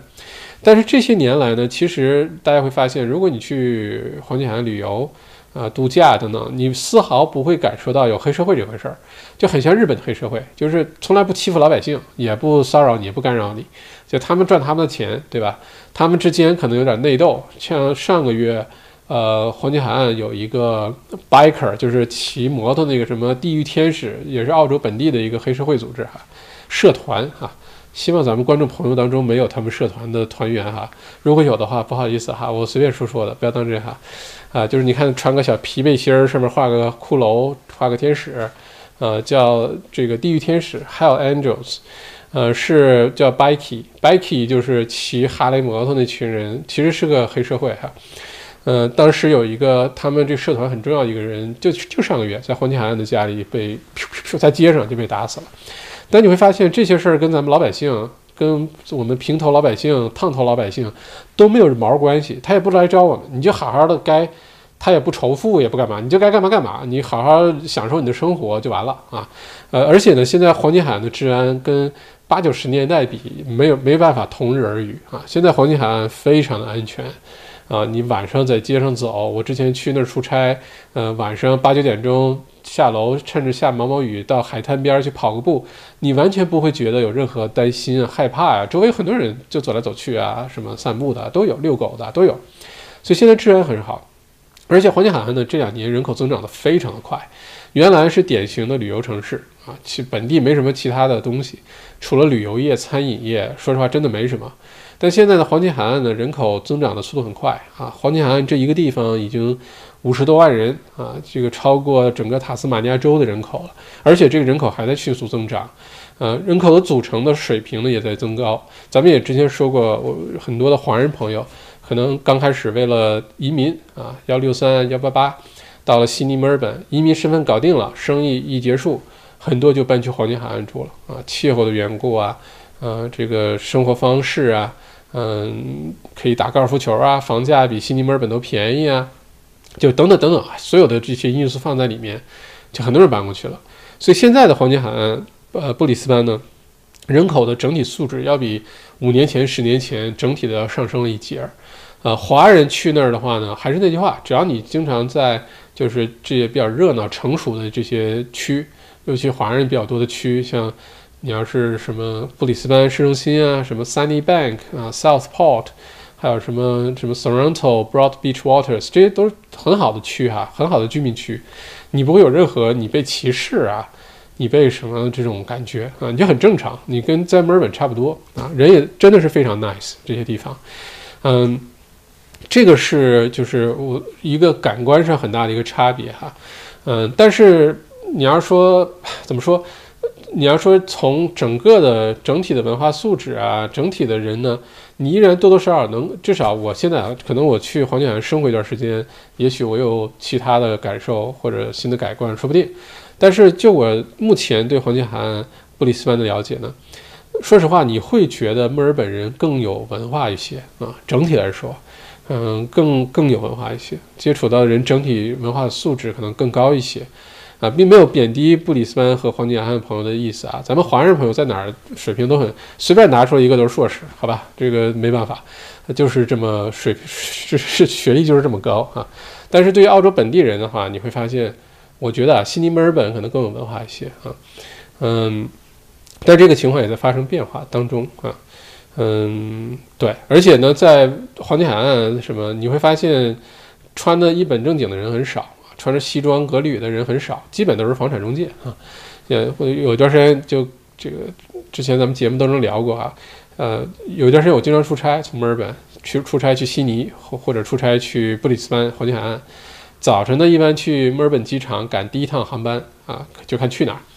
我跟你说特别明显，大家以后有机会，你早晨去机场啊，你是墨尔本飞悉尼，或者墨尔本飞黄金海岸布里斯班，或者是悉尼飞墨尔本，悉尼飞。黄金海岸布里斯布里斯班，你基本就看早晨你去机场，穿的西装衬衫，背着包，拎着商务行李箱的，一定是去悉尼的。如果早晨就背一个大破书包，穿个人字拖、大裤衩儿，呃，那个背心儿的，必然是去昆士兰的啊，就非常明显，非常非常明显啊。这个是我之前的一个观察啊，嗯，不过呢，现在整个澳洲，说实话，如果从治安的角度来说，尤其是我去了美国之后啊，我觉得澳洲哪儿都好安全。你随便在澳洲，可能像北领地有一些土著人多的地方，我不知道哈。但是就咱们华人经常接触到的这些城市，说实话，有一个算一个，治安都好的没朋友。你放到国际的这个世界上很多城市当中相比较。真的是好的没朋友啊，治安很很令人放心，依然会有小偷小摸啊，这种没办法，只要是有人的地方，对吧？难难免。但是呢，整体来说依然是治安真的是特别好。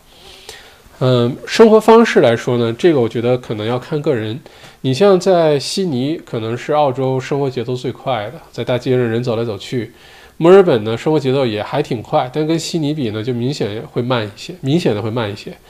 嗯。如果到了昆士兰，不管黄金海岸、布里斯班，到了阿德雷德，你会发现生活突然之间就变得很悠闲。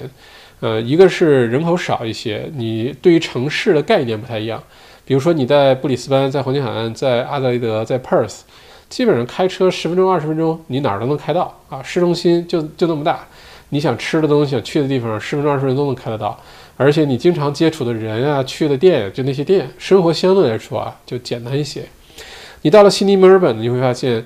人多，游客也多，来工作的也多，然后各种族裔的也多。呃，开车如果塞车忙的时候，半个小时、一个小时，你也未必能开到你想去的地方。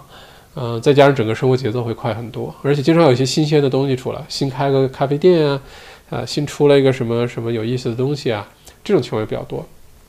所以我觉得什么情况下比较适合去黄金海岸生活呢？就如果说你还是在事业上升期啊，啊，你想创业啊，或者家里有很小的孩子，要充分考虑上学的问题哈，什么公校啊、私校啊这些，如果你考虑这些，并且比如说你生活当中，呃，你需要的呃元素比较多，比如说你经常要去听个交响乐团演奏啊，呃，什么久石让来澳洲开个演奏会，你要去听一听啊，啊，或者是有什么一些大型的什么什么时装展啊。或者是 NGV 有一个什么兵马俑展啊，就如果这些东西对你很重要的话，那可能没有就是墨尔本没有任何地方啊。从这个角度来说，墨尔本比悉尼还好。如果说你想多赚钱，嗯，我觉得悉尼的机会，尤其你要做金融啊、做营销啊，你要是想从事这些行业的话，悉尼的机会明显的多很多啊。我早年上大学，说实话，二零零三年的时候。那个时候，二零零四年毕业，我学网络工程。然后呢，当时跟 Monash 大学一个我的一个好哥们儿哈，比我大好几岁，原来是江西省高考状元，然后在 Monash 大学学金融，后来在那儿当呃学读博士，金融的博士当助教。然后我就天天跟着他混，去考 CFA。当时他是我们那个圈子里面最早考到 CFA Level Three 的，就最 CFA 的最高等级。CFA 就是。CPA 会计师的金融版本，哈，Chartered Financial Analyst 金融分析师，他是第一个拿到 Level Three 的。然后呢，当时在墨尔本根本就找不到工作，这是2004年的事儿，就根本就不需要这么高级的人。当时，现在 CFA 很多人都知道啊，这个机会也多了很多。往回倒十五六年，在墨尔本 CFA 是找不到工作的，就是学历太高了啊。当时他没有办法呢，只能全家搬去悉尼。在悉尼 Commonwealth Bank 的总行找了份工作啊，这是他当时。后来呢，在澳洲还是觉得不得志，因为澳洲的金融，说实话，跟日本啊、香港啊、新加坡比啊，还是差一截儿。后来呢，去了新加坡，在新加坡国立大学当金融的老师，呃，毕竟也是博士毕业了哈，呃，并且呢，在新加坡一家很好的公司找到一个适合的岗位，啊，工作很开心。后来就没回了，他现在应该是双重。好像是澳洲国籍，但是有新加坡的 PR，好像是这样啊。就在后来就再没有回来，一直留在新加坡了。嗯，这个是这个当时的状态。呃，我为什么说到这个话题来着？嗯，忘了为什么说这个话题了哈。啊，生活方式哈，生生活方式。如果说你现在正是拼的时候，你想找更好的工作，就就业的机会多，一两年、两三年换份工作，升涨薪升职。啊，包括之前我们说到的一些生活上的东西或者家庭东西，那悉尼、墨尔本可能更适合你。呃，相比较而言，我可能觉得墨尔本更适合你啊，因为悉尼的生活成本比较高。其实每年不少从悉尼移民到墨尔本的人啊，就澳洲人啊，从悉尼移民到墨尔本，尤其年轻人比较多，因为从如果你把房价呀、这个交通成本啊等等都计算进去呢。墨尔本整体生活成本要比悉尼还是要低一大截儿啊，还低不少。嗯，吃啊喝啊这些城市都差不多啊，但是住房这一项影响生活成本。嗯，如果说你现在生活状态或者工作状态啊比较灵活，就比如说疫情之后，很多人都在网上就能工作啊，或者打个电话 Zoom 一下就能工作，或者偶尔你才需要见面，一个月见一次两次。呃，或者是集中一个星期搞定每个月，那其实生活方式如果够灵活的话，另外呢，你如果就喜向往，反正你对你要问我向往的生活什么样，我就跟你说黄金海岸那样，嗯，有个大 house，然后那个有个小码头，停个小船儿，没事儿开着船到海里面去兜一圈，看看书，钓个鱼，然后每天游游泳，按沿着沙边沙滩边跑跑步，没有滑板证，对吧？然后想滑雪了。回墨尔本去悉尼滑个雪，然后每个月可能有一个星期，最多两个星期在墨尔本好好集中忙忙工作的事儿，然后生活的节奏啊安排都把它安排好，然后就是在在我我对黄金海岸的定义就是生活，嗯，对于或者享受生活，对于墨尔本或者悉尼的定位就是好好工作啊，就是这是我给他们两个城市这三个城市的定位，而且因为现在尤其你要在澳洲东海岸。这几个城市其实特别方便，我原来没有意识到这个问题，就是出差多的时候意识到了，就真的是，嗯，基本而且我出差，说实话，连就别说国内航班，就我回国，我都没有托运行李，我从来都不带托运行李，就一个上飞机的行李就完了，所以我就轻特别轻装简行，这对我来说坐飞机就变得特别简单，上飞机也很简单，呃，之前飞得多的又是什么 Qantas 这个卡那个卡。对吧？又是特殊通道啊，又是什么 APEC 卡啊？上一次好像有人有观众想让我介绍 APEC 卡哈，就是亚太经合组织有个卡，你到二十个国家，什么中国包括在内，什么日本、韩国、马来西亚、美国也算在内，澳洲、新西兰，你就走外交通道到机场，不管你是离开那个地方还是去那个地方，都走外交通，不用排队，而且不用办签证，去了就是就可以。以后给大家介绍那东西吧。所以呢，我突然意识到一个点就是。虽然坐飞机呀，虽然来回走，其实并没有想象那么困难。你走习惯了，说实话就很简单。就反正你开车去 City 也一个小时，开车墨尔本塞车的时候，对吧？所以没有想象中那么难啊。呃，尤其是你不用每天飞来飞去，你要把时间提前都安排好，都集中在每个月一两个星期，就全神贯注的好好工作。然后呢，另外两三个星期你就好好享受生活，或者是。不一定就是完全退休了，就是依然努力工作、努力做事。但你可以通过网络做事儿。然后我就觉得，那你问我，我就觉得接下来疫情之后，我想象中的生活方式，黄金海岸满足一大半儿，剩下一半儿、一小半儿由悉尼和墨尔本来满足啊。嗯，这是我的看法。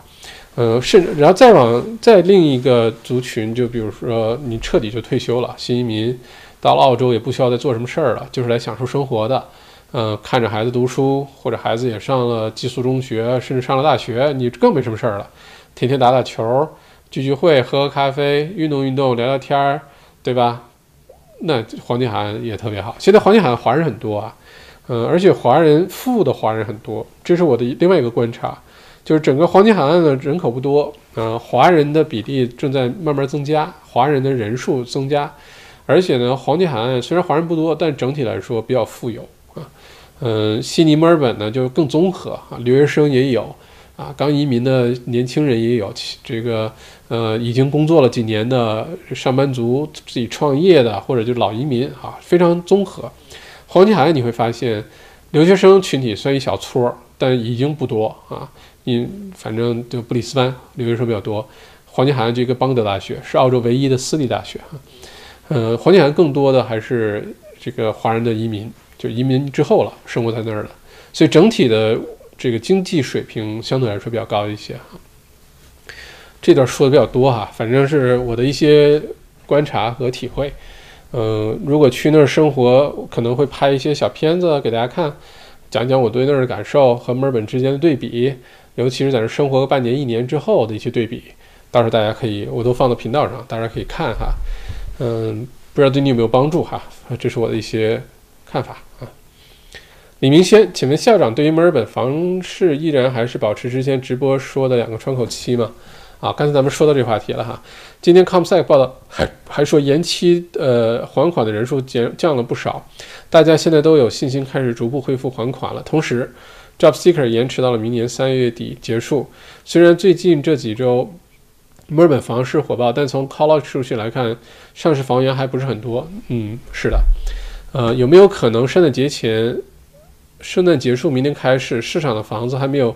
被首次置业大军消耗很多，会不会明年一开市场 boost 起来呢？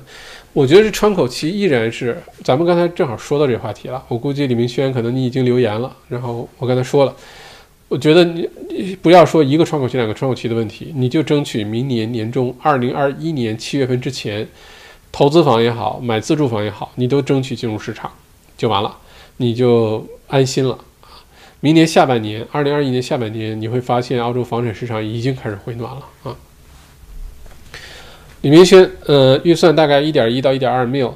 呃，这样的房产会不会受到较大的波及？虽然没有抄底的打算，但感觉对于墨尔本而言，底已经过了。呃，一点一到一点二还好，哎，就是属于还 OK，比较冷静的这个区间。呃，七八十万以内的是非常不冷静的，就很难抢。呃，一旦过了九十万，你会发现突然冷静了一些。一百一到一百二买这个区间房子的人其实还是很多，真的想冷静下来，可能一百五、两百以上就明显的冷冷清一些哈。嗯，一点一到一点二竞争比较激烈，但是跟首次置业一点一、一点二没有，不是首次置业的这个区间哈，就相对来说还好。你就继续观察，看到好的，从现在开始到明年七月份之间，看到合适的、看到喜欢的，尤其你要自住的话，就可以出手。啊，多点少点儿，你又不是今天买明天卖啊。Samantha，呃，麦校长，很多黄金海岸本地人都对 Chain Park 这个区域评价极高，请问您对这个区域 House 有什么看法？谢谢。哦，我还真不了解这个区哦，我回去做些研究，我把它 copy paste 下来哈。谢谢你告诉我，我我不是很了解这个区，我一直研究的区里面没有这个区。如果你说本地人对它评价很高的话，我回去好好研究一下哈。我现在快快扫一眼哈，OK，我看一下它的位置在哪儿哈。嗯，OK，嗯，离海边还挺近，然后呢，已经到了上面哈，嗯，它确实是在昆士兰人这个房价上升的一个重要的走廊哈，最快的走廊东南走廊上。就是从布里斯班出来往黄金海岸开的这个走廊上，地理位置倒挺好的。虽呃虽然不是说就是最方便的位置哈，因为它旁边可能离购物中心这有个 Kmart，离这还有一些距离，呃，离海边有些距离。嗯，等一下，咱们说的是不是同一个地方？啊，有个公园就叫这个名儿。OK，稍等。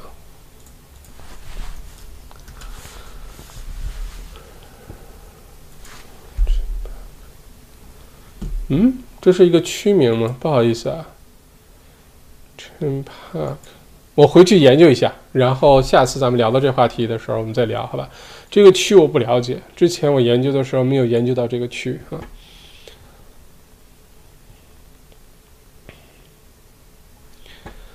嗯，再往下看哈，嗯，弗兰克，因为维州和昆州都是工党，哦，对，现在确实哈，维州、昆州都是工党。呃，新州是自由党啊。Pauline 校长，请问您对持有 a block of villa units with their own title 作为收租金的超长期投资有什么看法？谢谢。嗯，绝对是投资的一个选择哈。如果你你是拥有整个 block 的话，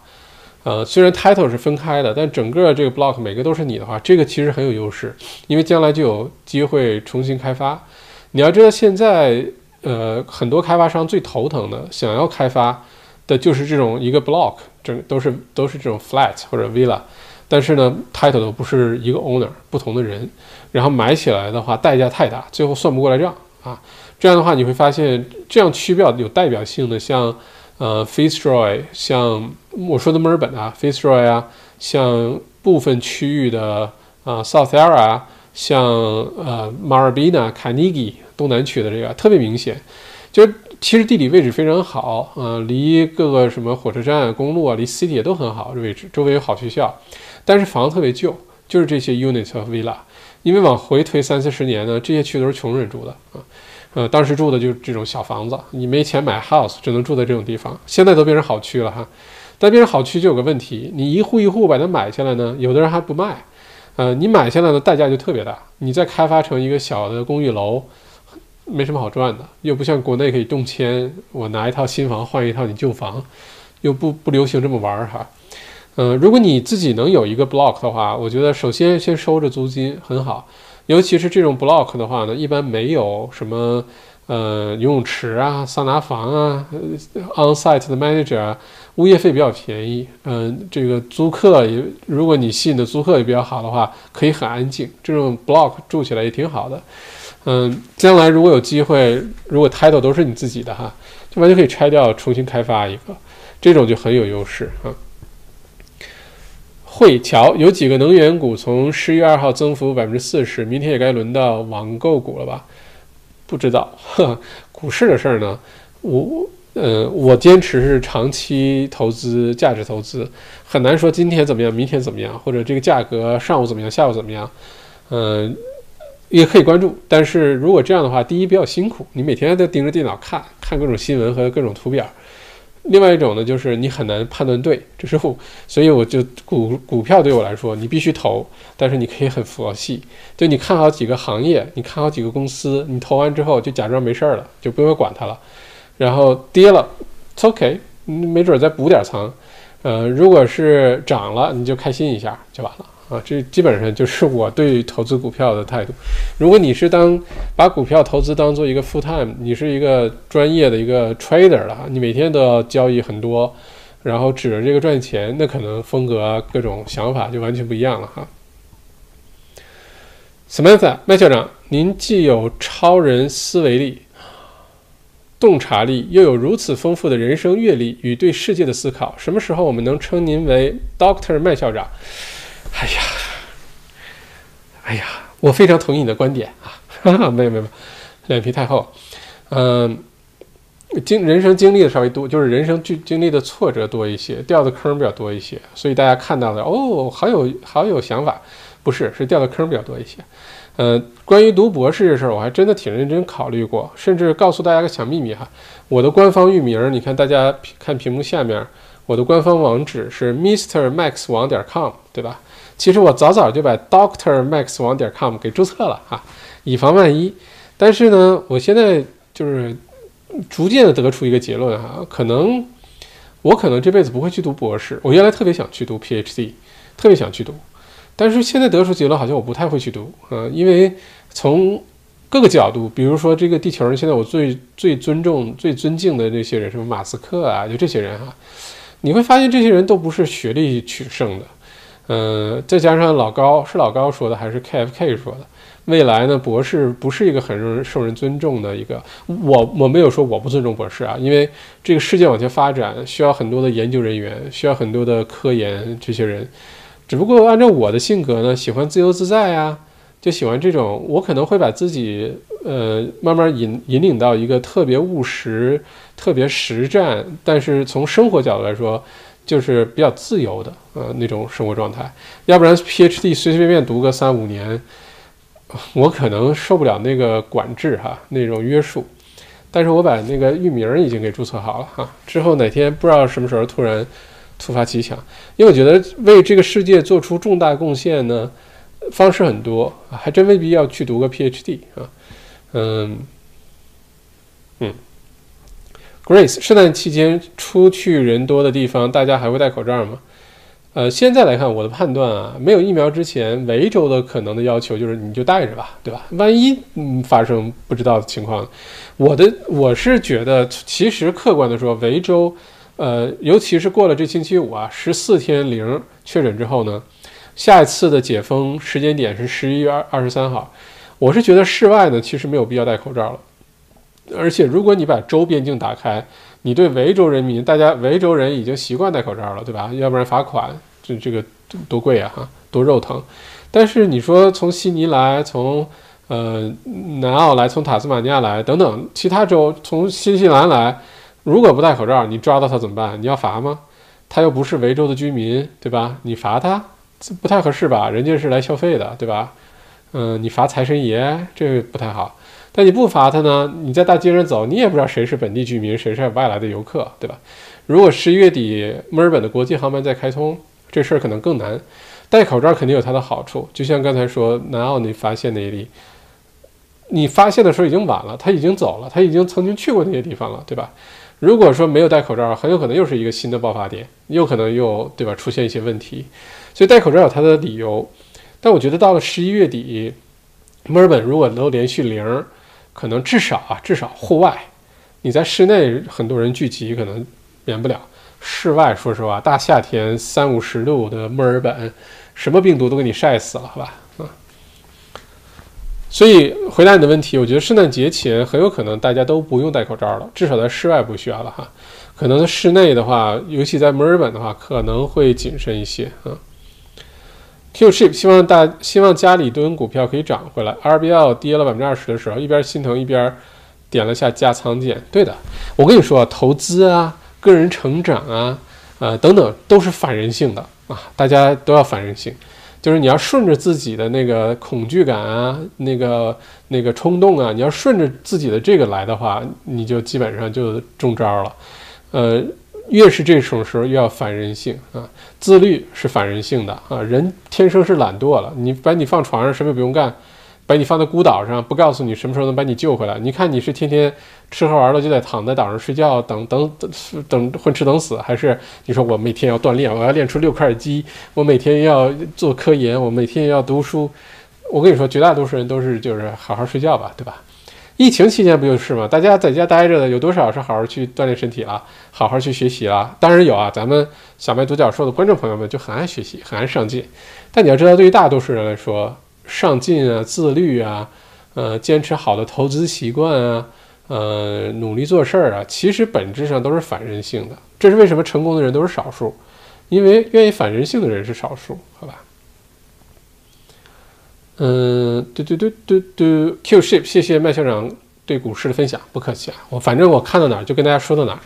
Grace 最近 Race 比 Spaceship 表现要好得多，是的，我也发现了。前一段时间 Spaceship 表现好，这两天 Race 明显明显明显比呃这个 Spaceship 表现好。Race 这两天我的 Portfolio 我选的那个 Portfolio 基本上每天涨一千块钱，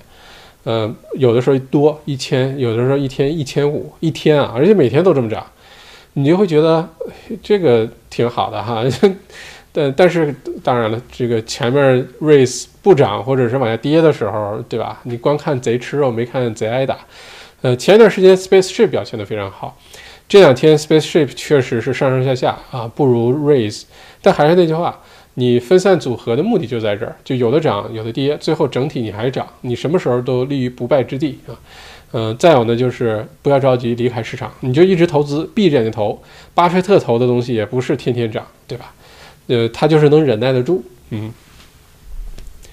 Joe F 是不是来墨尔本很多年了？如果没有得花粉症，以后都不会得了，还是不管多少年都可能得就原来有个传说，说你来墨尔本超过五年没得花粉症就没事儿了，然后我也相信这个传说，结果来的第八年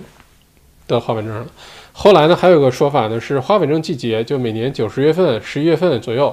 如果这段时间你得了一次感冒，就你免疫力下降了，然后之后你每年就会得花粉症了啊，也有这么说的。另外呢，还有说法，我自己也经历过啊，就是有前前两年花粉症特别严重，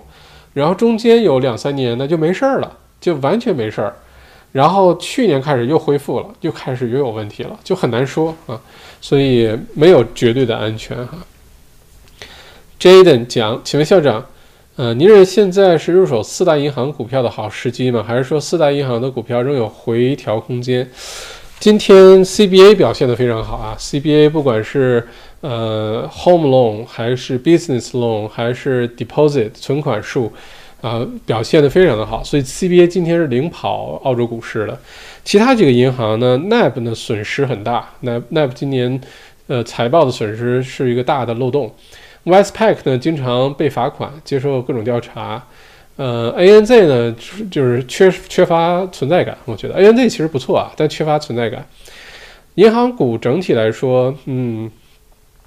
我觉得像其实呃 CBA 和 NAB。可以考虑近一点，因为接下来如果房产市场特别活跃，又是首次置业者为主的话呢，NAB 和 CBA 都是接受那个百分之五担保的这个联邦政府担保银行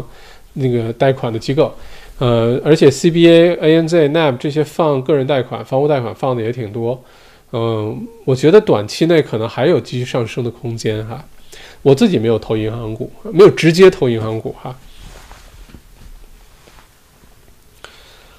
呃，Qship，因为 Raise 一般都是买的指数基金，Spaceship 里面是重科技股的，最近科技股跌的厉害，嗯，但大盘在涨，所以 Raise 最近涨得不错。我目前只投资了 Spaceship，但目前来看需要分散投资，也买点 Raise。是，我是之前一直投 Raise，嗯，后来呢是一分为二，就是非常平均的往 Raise 里放多少钱，我就往 Spaceship 里放多少钱，然后就看两个的表现，确实一有那么。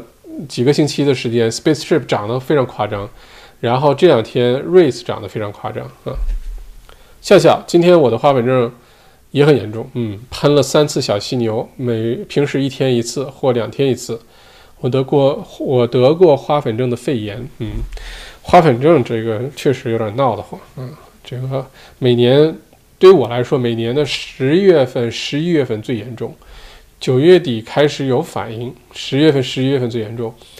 呃，这个花粉呢，在墨尔本呢，最早可以从三四月份就开始，因为就看你对什么东西过敏了。冬天呢，依然有些种子会出来，草啊、树啊依然会有，所以有些人那个六七月份也会过敏的。呃，大部分人是从十月份到十二月份，我是十到十一月份，基本上过了十一月底就没事儿了啊。就看大家情况，这也是我想去黄金海岸生活的一个重要原因。至少花粉症季节，可能我会选择在黄金海岸待着哈。嗯，艾克黄，谢谢锦鲤商家啊，不客气，艾克黄中奖了哈，不客气不客气。Susie，谢谢 Sophia，谢谢艾克黄校长，学识和人品倒确实配得上“年轻有为”这个词汇。谢谢谢谢谢谢。谢谢，Kevin 沈校长请教一下，投资股市或者金融市场是不是最好用闲钱来做？比如现在钱都放在房贷对冲账户，对冲房贷利息，这个资金本身有机会成本的，拿出来投资股市，已经损失了百分之三的房贷利息费用了，怎么看？首先啊，股市一定是闲钱，这大家一定要记得，你投资股票不能用吃饭钱去投资股票。嗯，你在初期的时候，就是投资可能分几个阶段哈。你在刚开始，比如说你刚大学毕业，刚开始工作，刚来澳洲，刚有份事儿做，你可能还处于在积累资金的状态。因为我们之前说了，你的收入两个部分，一个是时间收入，就你通过工作啊，呃，你做事儿去赚的钱，对吧？你不用不花时间，你就赚不来这个钱。你花的时间越多，比如说上全职工作比兼职的你就赚得多，等等。那么这个叫做时间收入，还有叫资产收入 （assets） 呃 income）。资产收入就是你通过投资，比如说你投了几套房产收租金，或者你投了一些股票，或者是你投了像咱们说的什么 spaceship、raise、com comsec、pocket 等等，你用钱生钱，或者用钱投资了某一个资产，投了房子、投了股票让它生钱，这种叫做资产收入。什么叫做财富自由呢？就是逐步的，你的资产收入，呃，大过或等过等于大于你的生活开销或者家庭的生活开销，你就不需要再付出时间去赚钱了，你就财富自由了，好吧？但是中间呢，对于我们普通人来说，呃，可能有一个过渡期，就是刚开始你没有钱，你怎么去投资，或者钱不多，对吧？那就要开始积累，那你就努力做事儿喽，你创业经营公司。你呃找份好工作或者兼职开个五本儿什么都可以，反正我我是觉得啊，尤其在澳洲，只要你勤奋努力，你就肯定饿不着、穷不着。只要你努力，就不会穷着，不一定大富大贵，但是肯定不穷。而且呢，在澳洲，不管你做什么，在澳洲更是这样啊，没有什么工作的高低贵贱之分。清洁工啊、送餐员呀，你在办公室里坐着啊，不管是什么工作，只要你勤勤快快靠自己努力赚钱，我觉得都很光荣，都很好。而且在澳洲没有这个阶级之分啊，就觉得坐办公室的白领就比在外面干活的蓝领要高级，没有这事儿。在澳洲，蓝领赚的比白领还多，对吧？还指不定谁看看得起谁呢。所以这种情况下呢，刚开始呢是通过努力做事儿攒钱，攒了钱呢两种情况，要不然你就消费了，对吧？买劳力士了，买 LV 了，嗯，买什么对吧？那个欧莱雅了，不管你买什么东西，你就消费了。如果你这样的话呢，你收入越多，消费越多，你的生活物质水平提高，但是你剩不下来钱的话，你依然没有去投资，你就一直是这个样子。当你的收入受影响的时候，你的生活水平就会明显受影响。这是疫情期间为什么很多什么牙医啊、律师啊、卖房子啊，就是因为平时收入很高，但是他的 lifestyle 的开销也非常的高，他剩不下来钱。那这样情况下呢，你就一直会必须不停的去做事儿赚钱，维持住你的生活方式，好吧？另外一种情况下就是你赚钱，但你不消费啊，呃，你就维持正常生活就行了，就不用过得很奢侈。你穿个美特斯邦威，穿个优衣库你就够了，带个 Apple Watch。不要带这个劳力士、百达翡丽就完了，呃，开个对吧几万块钱的车就完了。如果是这种情况的话呢，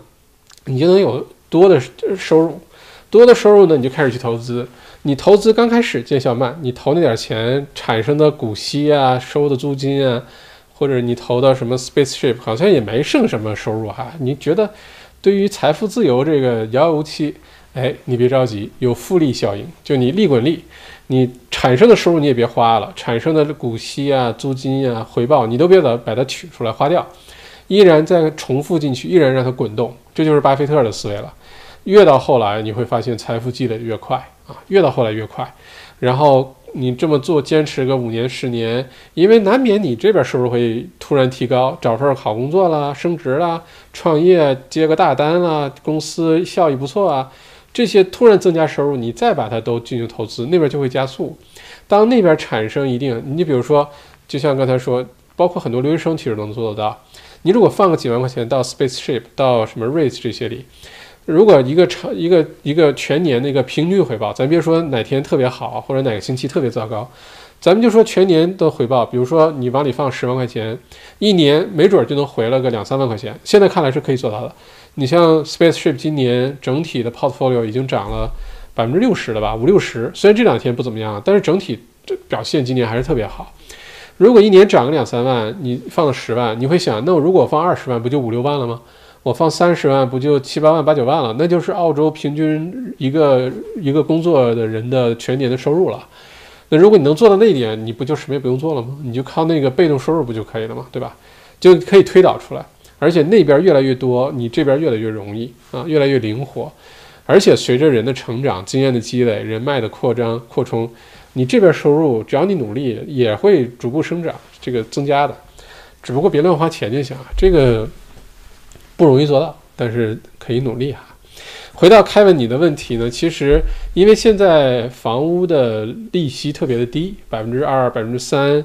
等等哈。如果你是把闲钱放在对冲账户里呢，你可以考虑，你省下来的是多少呢？省下来是百分之三的利息，对吧？换句话说，如果你把这些钱拿出来，随便投点什么，只要它的回报率超过年化年化收益率超过百分之三，你就赚了。如果这样的话，你就不应该把这个钱放在对冲账户里。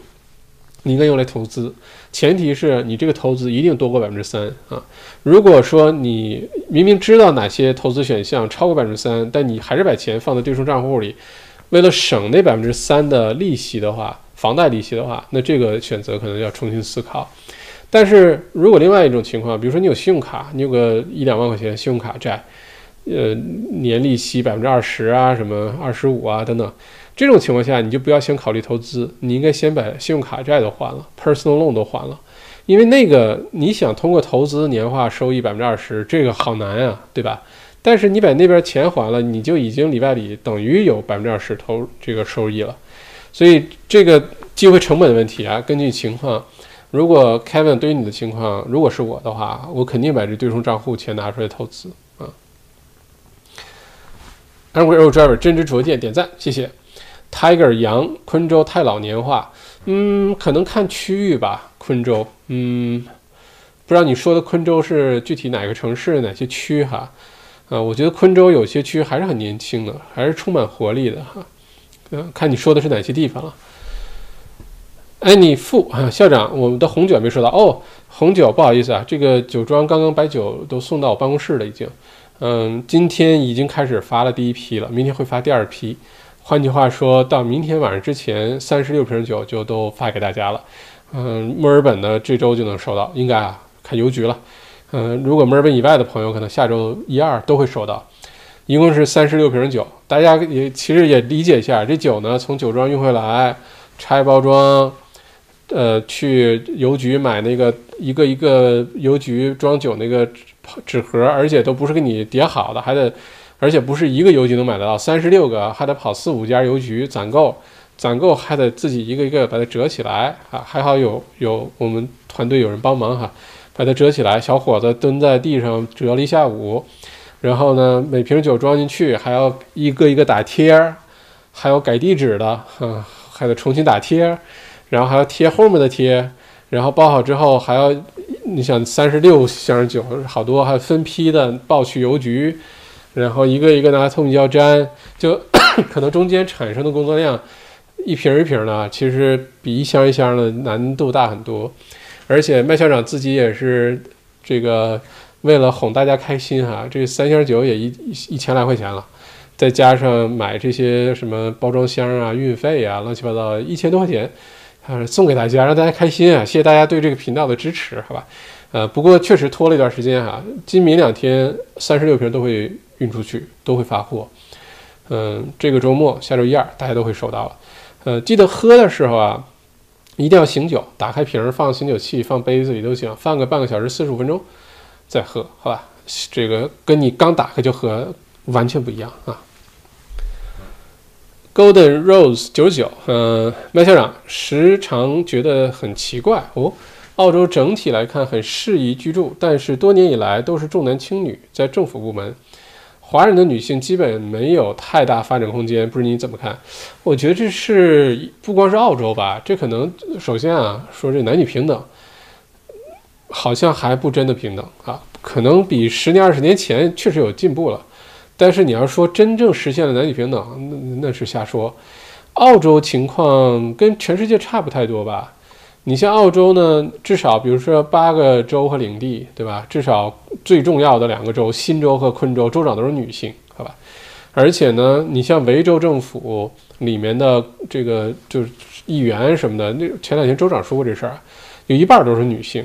所以呢，其实如果说重男轻女，整体来说，全世界范围内，包括澳洲在内，男女还没有完全平等，这是肯定的。但是在澳洲，我反而觉得女性地位非常高，哎，呃。如果你说在职场或者是在呃一些什么政府机关等等，可能要仔细观察一下，你会发现女性的比例很高。在澳洲呢，因为这些福利政策啊，或或者原来传统啊，老公出去干活上班养家，老婆在家带孩子带两三个孩子，这已经成为一个传统了。但你会发现现在其实很多女性，包括咱们华人女性创业的、自己经商做得非常的好。嗯，所以 Golden Rose 九十九，我觉得。第一大方向上男女不平等是事实，不光是澳洲，全世界都这样。其次呢，可能要再客观的看一下，我倒觉得澳洲女性反而挺有地位的啊，呃，不管是在职场啊，在事业发展啊，都做得挺好的。但你要说真的完全平等，世界不是澳洲 AXX 前两百的企业多少个 CEO 都是女性，那个还是比例很低，好吧？就连读 MBA。也才百分之二十几、三十的学生是女性啊，这个可能还有一段路要走，但在澳洲已经算好的了哈。Nancy 李，呃，谢谢您，听您的直播能知道的学问太多，您的普通话好，谢谢，谢谢啊，谢谢谢谢，嗯，普通话还可以哈。八百标兵奔北坡啊，问问问啊，Crystal，呃，校长不会去考博士的，校长直接做博导哈，那也没有。我不觉得我在学术研究领域会花太多的人生岁月哈，嗯，我宁愿说你把我送去火星，在那儿种个土豆什么的，我挺愿意的啊。嗯，如果在这实在无聊，顺便在火星上读个什么博士，那有可能。但你说为了去读博士，牺牲掉三五年的时间，我可能不太会去干这事儿哈。Susie，我也是科技股跌的那天进了 RBL，进了后就后悔了。这两天纳斯达克连跌，辉瑞的影响看来真心不小，短期有出点 RBL 进些传统股的打算。Susie，不要怎么说呢？嗯，每个人都有自己的决定哈。但如果是我的话，你就不要在亏的时候着急出去，你要相信整体都会回来的，时间问题啊。当然，如果你比如说亏一点点，你把它出了，然后你进了一些特别有潜力股票，几天把亏的都赚回来，而且又赚好多，那也是个策略，对吧？但我的特点分享给你哈，就不一定适合你，就是很佛系，我就买了就假装没这事儿了，然后什么时候看，哎，涨了一些了，不错，那边有股市或者行业要大发展，这边也赚了一些，好。这个卖掉，然后都进那边，这个是我的特点哈。My ex girlfriend is pretty。坐办公室的时候真不如去收垃圾。在澳洲，其实普通的白领哈，真的是我自己也做过白领，也在很多地方上过班，呃，这个角色也体会过。我是觉得你可以很安逸。说其实说实话，你要收入年薪啊达到了呃十万以上，十一二万税前。如果能达到十五万、十八万、二十万这个水平的年薪，生活非常的安逸。虽然扣了很多税，但是你拿到手的钱也够花。如果家里两口子都有收入，那就很开心。嗯，基本上五点之后都你的时间，周末爱干嘛干嘛，公众假期不用干活还有钱拿，然后也不用那么操心，对吧？反正工作嘛，也不是你自己创业自己的自己的生意，然后你就会觉得生活非常安逸和舒适啊。那是一种生活方式的选择，但是你要在澳洲想要真的大富大贵啊，多赚点钱变富有啊，光靠上班，至少 Rich List 二百这个已经给你启发了哈。澳洲最富的前两百，没有人是上班变成富有的，都是经商啊，嗯，这个地产开发啊，这有有这个继继承遗产啊，都是这些，就没有人是因为上班变成最富有的人的哈。Angry old driver 校长，那闲钱是用来还对冲投资房投资，嗯，因为你现在对冲房贷的话呢，基本也就百分之二三的利率，投资房百分之三四，嗯，不如用来投资，因为现在你看，就你把钱放到 Race 或者 Spaceship，你什么都不用干，对吧？你就放进去就行了。然后你看一下过去六个月啊或者十二月的回报，肯定是超过百分之三的，这是肯定的。所以在这种情况下呢，那就我觉得啊，那就。你肯定是那个啊，呃，肯定是不要放到对冲账户里啊。James 李，呃，你可以这样啊，你可以比如说，你比如说对冲账户里有二十万，你可以分散一下，比如说十万块钱放在 Raise Spaceship 这种 ETF 这种 App 里面，然后呢，五万块钱你投个什么什么指数，什么澳洲 AXS 两百啊，或者投个什么，对吧？再拿五万块钱随便。比如投点什么东西啊？你分散一下，然后呢，你可以把这些收益的部分呢拿回来，只拿它收益的部分，本金不动，然后拿回来呢去加快，就再放回对冲账户里。你会发现对冲账户钱慢慢慢慢又多起来了，然后那边你又多了一个投资啊，这就是我觉得这是个可以想的选择哈。James 里问校长一个低级的问题，嗯。资金放在 Race 或者 Spaceship 里的资金安全吗？嗯，很多朋友问过这问题啊，看你怎么定义资金安全。你是要是担心 Race 或者 Spaceship 这公司倒闭了、跑路了，像国内 P2P，这个几乎没可能啊，几乎没可能。但你要说投资就一定赚钱，一定是没问题，呃，概率是这个，就是说你赔很多啊，全赔完概率极小。但是还是那句话。投资就没有安全的时候，没有绝对安全的时候啊，所以你要说资金安全是担心这两个公司将来出问题就关门倒闭这种，我觉得非常不用担心。在澳洲这种监管非常严格，又有金融牌照，不像国内 P2P 那段时间就是太疯狂了哈，大家都去去投啊，去什么监管也不够，说倒闭就倒闭，说跑路就跑路，呃，这个在澳洲是不会发生的啊。Kevin。沈，呃，了解懂了，那我也投资点 Race 或者 Spaceship 这种试试，只要回报大于百分之三就赢了。是的，就这么简单哈，只要机会成本嘛，只要高了百分之三，就等于是你的投资在帮你还贷款、还利息，对吧？就不是你自己在还了，多好。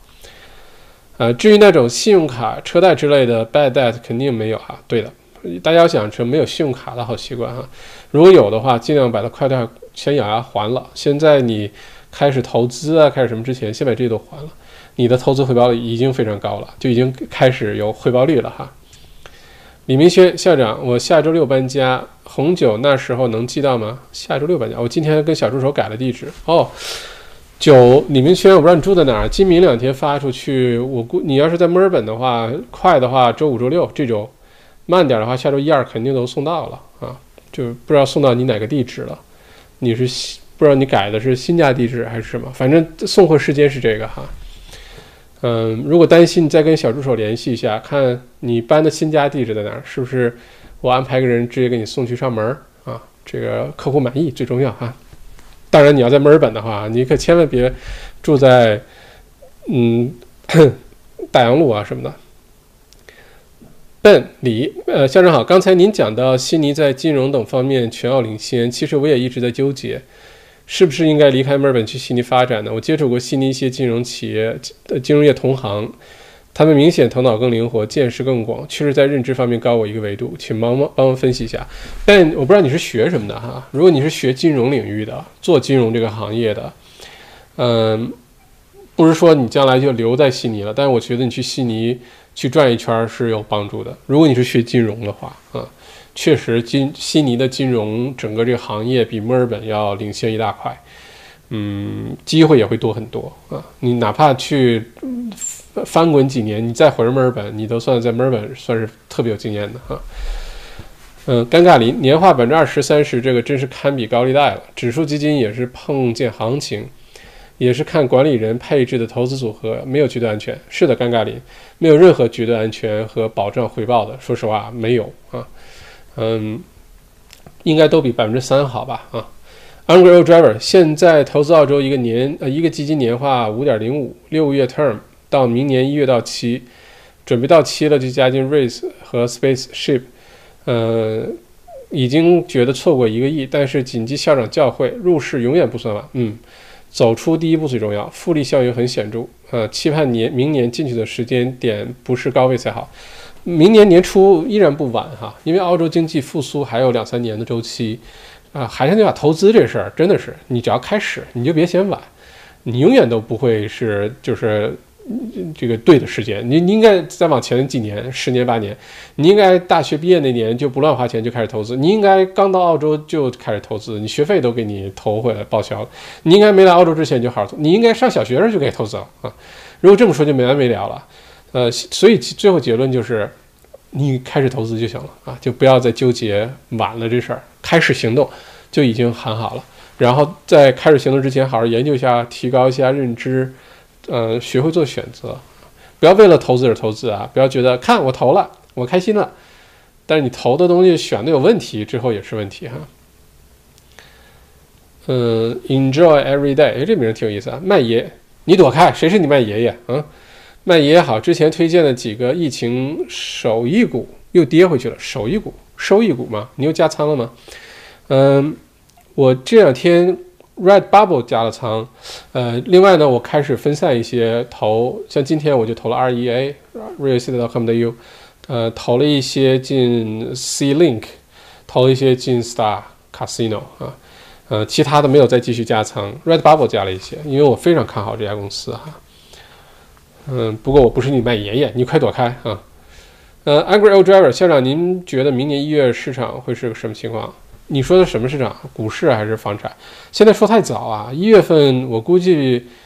那个时候美国总统大选结果尘埃落定，所以现在很难说。咱们见招拆招吧，好吧？否则我现在说太多了，到时候不准也对吧？也不好啊。嗯，安雅，哎，安雅，好久不见了啊！小麦小麦，最近五年的股票每年回报率都在百分之五十以上，嘿嘿嘿，开心下。哎呀，给你点赞，好久不见了，哎呀，最近这个都好吧？呃，如果一直投资股票，最近五年都在百分之五十以上，这绝对是给你点个赞哈。而且这也实际的案例哈，给大家分享，因为我也不是卖股票的，我也不赚大家什么买卖股票的什么 brokerage，